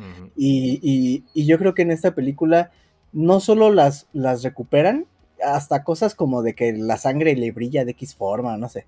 Este, esa del, del, Predator del 2018 yo no la vi, no sé cómo estuvo. A lo mejor desde, a lo mejor desde ahí ya tienen esas, siempre han respetado esas reglas a lo mejor, ¿no? Pero aquí no las transgreden, es mi punto. no, no se inventan cosas respecto al Predator. No, y, está, este, las reinserciones o para esos güeyes que, que eh, y señoritas que, que se emocionan, maman, se erectan por reconocer cosas, güey. Hay muchas frases del depredador. Hay mucha referencia. Desde este, ¿cómo se llama? Si sangra puedes matarlo, esa clase de pendejadas, ¿no, güey? Entonces. Sí, sí, sí. Y. Y me gusta, me gusta que retomen las reglas del depredador. No me lo. Salvo por sus errorcitos que ya hemos comentado, el, errores del depredador como tal. No me lo. O sea, en sí no me lo nerfean, solo lo ponen medio inexperto en algunos aspectos, ¿no? Pero sus herramientas, todo sigue igual, no, no se nerfea en ese aspecto. O sea, su, como dirán por ahí, tienes todo a tu favor, lo único que te impide ganar es lo pendejo que eres, ¿no? Este, entonces, sí, el depredador comete errores. Eh, o, o, quizás más que errores, me gustaría realzar todavía más la suspicacia y las, la inteligencia y el pragmatismo de Naru. Así que a lo mejor más que errores, ella se colocó un escalafón más arriba en esa parte, ¿no? En, el aspecto de aprovechar el entorno y aprovechar sus herramientas y posibilidades. Entonces, creo yo que, es una gran película, muy divertida, eh, muy disfrutable en varios sentidos. Eh, si no eres, incluso si no eres como fan de la saga, si no las has visto, o si no, o si has visto la primera y ni te acuerdas, la vas a, a, disfrutar y te la vas a pasar chido. La neta es que está muy chingona la película.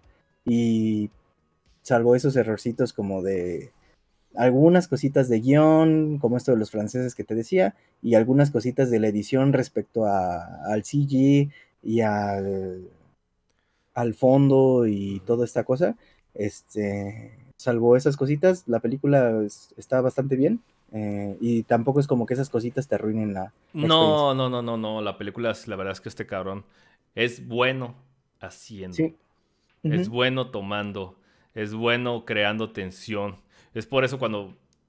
Güey, ten Cloverfield Lane, lo que más vale vergas Cloverfield, güey. Ah, la gente lo ve y dice, güey, ojalá esta madre la editen a la verga y que nunca se diga, güey. Esa película de Pedro Picapiedra, este con Ramona Flowers, está bien vergas, güey. Está muy chingona. Sí, güey, neta es que sí está bien caro. Y también, otro, otro eh, tropo de ese director, trapa, tía, por personajes femeninos muy fuertes, e inteligentes y capaces y rebeldes como la chingada, güey. El, Pedro Picapea le dice, ya va daba du, atrapadas tú. Y esta mano dice, no, a la verga, güey. No, no, no. Y aquí también tenemos lo mismo, güey. Está muy bien. La verdad es que esta película, lo revuelvo a decir, no es obra maestra. pero sorprendentemente buena. Tiene, así, aunque parezca que dijimos así quejas, la verdad es que tiene muchísimas cosas más buenas que aplaudirle. La película es súper divertida. La película, esta sí la recomiendo para todos. La película tiene cosas bien violentas, pero no importa, cabrón. Bueno, menos para niños de... Ah, no, sí, la película es para adultos. sí, sí, sí. Sí, claro, porque no voy a poner, oye, hagamos doble función, Minions y Prey, cabrón. Está la verga, güey. Pues no, güey. Es que Samuel, le puse a mi hijo. No un podcast, güey. Y luego le puse Preda, Prey y como que no. ¿Cómo que los soldados no pueden? Ellos van al gimnasio. Casas pesas, no, güey. Tienen armas automáticas. Una flecha, güey. Cállate, este, pero pues sí, definitivamente. Prey va para la lista de cosas chingonas de este año. Y le voy a decir, cabrón, qué puta pena y qué perra lástima. Y no entiendo, cabrón, porque yo he puesto que esta madre en Focus Group le fue súper bien. Porque sí, fíjate, es una película que lo pueden ver todos y no se comprometa pendejadas, güey. Sí. ¿Por qué no podemos hacer esto, güey? Pero le dice, es que de estos tiempos no se puede. ¿Cuál es? ¿Qué, te refieres con esto? Estás, estás prestándote a la censura y al cuadrarte una sola pendejada, güey. Pueden tener elementos bien cabrones, puede tratarse de personas. Güey, yo no soy Comanche y me identifico. Ah, no mames, el poder de la empatía, bravo, güey. Es un buen ejemplo, güey. Sí, sí, sí. Y también lo que a mí me sorprende es que es una puta pena que no llegó a cine. Me hubiera encantado verlo en la pantalla más cabrona del universo y ver el más render del oso. Y lo digo como, como una envidia por una pérdida que nunca tuve una experiencia, güey. Si lo logran pasar en cine, sin pedo voy primera primer día, primer fin de semana. ¿Lo vale? Sí. ¿Lo vale? Sí, la verdad es que sí, sí lo vale. Eh, hubiera estado también eso, muy, muy chido haberla visto en, en cine. Y yo creo que la verdad es que le benefició estrenar así en, en digital. no, le eh, benefició porque el palabra boca en boca se hizo así. Pólvora, güey. Fue lo más grande que le puede haber pasado, pero no mames. El formato, los escenarios están hechos para cine, güey. Las tomas están hechas para cine, güey. Sí, sí, estas, eh, pues sí, estos angulares más abiertos. Claro. Eh, lo que se presenta en, en pantalla en sí, eh, está hecho para, está pensado en ese formato. O por lo menos en pantallas muy grandotas, en, para casas muy... Sí, claro, es una fotografía de epicidad, eh, este, planos adviertísimos, este, varios tipos de pinches ambientes hacia la verga, de, ahora está nublado, ahora se de todo ese tipo de pendejadas, se había estado súper chingón. Y aparte, las escenas del, de, la, de la noche, las copias que conseguimos se ven de la verga, güey. Está bien mal compreso con las patas, güey. Necesito una versión Dolby Vision Super Ultra Plus Ninja del espacio OLED ya, güey. Porque sí hay muchas partes muy oscuras que no le hacen justicia un servicio de streaming. Porque ya por sí está bien puto compreso, güey. Es que no has visto el último capítulo de Game of Thrones. es que en una escuela, en una guerra las cosas son oscuras. en una guerra se pelean viéndose pendejos. ¿Cómo vas a ciegas, idiota? y aquí Karasu dice, Chance y luego se animan a sacarlo en cines, aunque por lo visto ha roto récord de streaming. Exacto, ha sido la película número uno en Hulu, güey. qué bueno, güey, qué bueno que le va bien y qué bueno que dé un aviso bueno a eso, que sabes qué, una, aunque sí, sigue siendo película de franquicia, pero no es una idea de clásica explotación de, franquicia, si, si, me logro explicarme. Tengo esta idea sobre esto, ¿qué tal? Simón, güey. ¿Mm? La última película fue una mierda, no tienes nada que perder, güey. Bueno, y aparte.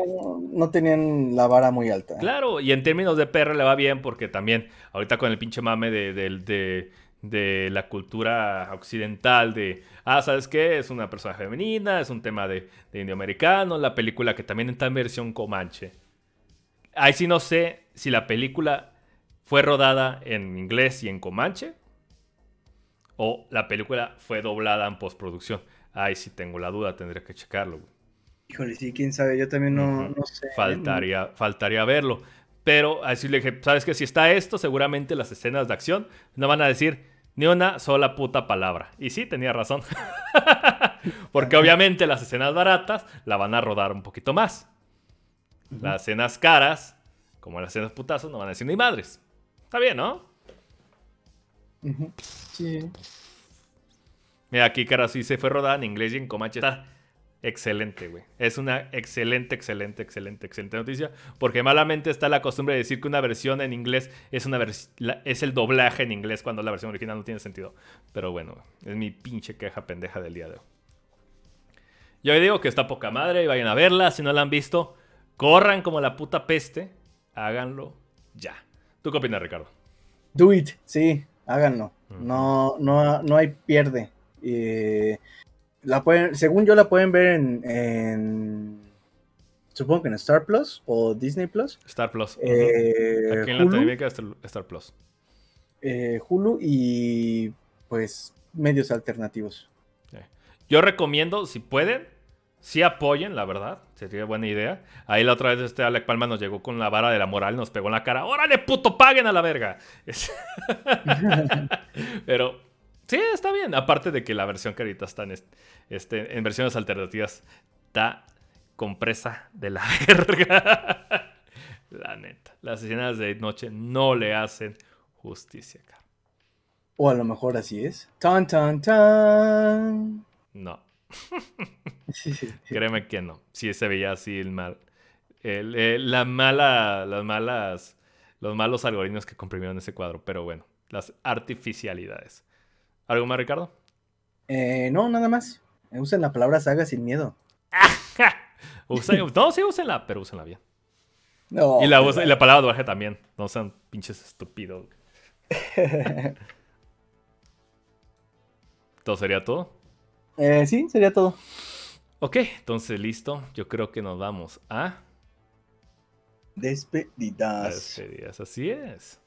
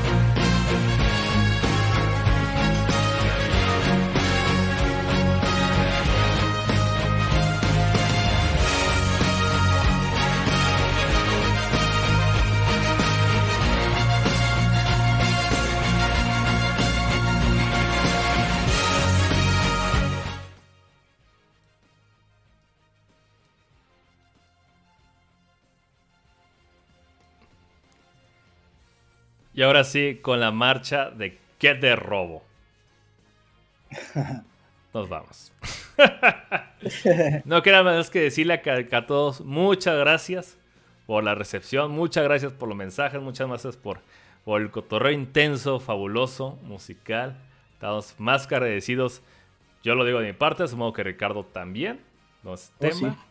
Y este, yo creo que dentro de poco vamos a hacer otro cambio de nombre. Ah, no es cierto, güey. Oh, ok. Después llamamos, digo, no. Si va a haber reestructuración, lo vamos a hacer un poquito más de los. Yo creo que va a haber un tema de, ¿cómo se llama? De ver cómo movemos ciertas cosas. Pero va a ser para bien y va a ser, obviamente, mucho más rápido.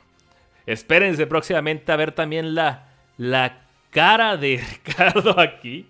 Aquí de este lado. Ah, aquí está. Eh. Entonces, para que se. Para que preparen sus. Laven sus sucios ojos y prepárense el hermoso rostro de Ricardo. De ahí en fuera ya saben que nos pueden encontrar en, todas las avenidas de, podcast, de audio, de todo lo que es fresa y todo lo que es horrible y naco, ya sea como sea eh, Apple Podcast, Google Podcast, iBox, Spotify, bla, bla, bla, bla. Y Twitch, YouTube, ya está ahí. Este, tú, Ricardo, alguna recomendación que tengas. Y si lo tienes, por favor, escríbelo en el Discord. Eh, no, yo creo que esta ocasión, si no, no se me ocurre algo así como de pronto para, para recomendar. Ahí se las debo para la siguiente edición. Ok. Ya están preguntando aquí qué cinema venado, no, güey. luego, luego. Ah, tengo una referencia a un podcast que maté hace poco, güey. bueno, hace como tres años. Pero bueno, eh, yo tampoco, yo tampoco voy a recomendar nada esta vez. Este, vámonos así, vámonos tranquilo, vámonos recio. Entonces yo diría, muchas gracias por todo. Esto es un hasta la siguiente semana. Ricardo, ¿tienes algo que decir? Eh, no, gracias por escucharnos. Usen la palabra saga. Métate en el culo la palabra. ¡Y frita! Vámonos. Muchas gracias, señoras y señores, por escucharnos. Espero que se hayan divertido como nosotros. Y recuerden, únanse a Discord, chequenlo en YouTube si pueden. Únanse al cotorreo en vivo, se puso bien cabrón. Ya vieron, aquí la gente puede saltar el string sin pedo, nosotros no tenemos ningún pinche problema. Eso sí, la única regla es pórtense como seres humanos decentes, cosa que, es, que creo que es de cajón. ¿No, Ricardo? Así es. No, no anden por ahí haciendo cosas indebidas. Así es. Por favor. Yo creo que somos suficientemente maduros. Seguramente, ¿verdad? Listo. Eso es todo. Muchas gracias por habernos acompañado. Ah, sí. Último anuncio. Váyanse a Overdrive Media ahí donde está el, gongo y únanse, únanse, den ahí su suscripción. A partir de 50 pesos, ustedes serán este, más altos, más guapos, más valerosos y si son chicas, este, tendrán la juventud eterna. Lo sé, apenas voy a pagar y ya tengo esa promesa escrita. ¿Va que va? Excelente. Excelente. Yo creo que sería todo. Ahora sí, el que mucho se despide se quiere ir a la verga. ¡Vámonos! Me la come con patatas. Vámonos. Me la come con patatas. Digan saga. Aquí este nombre se enoje. Hablo de Ricardo. Bye. Bye bye.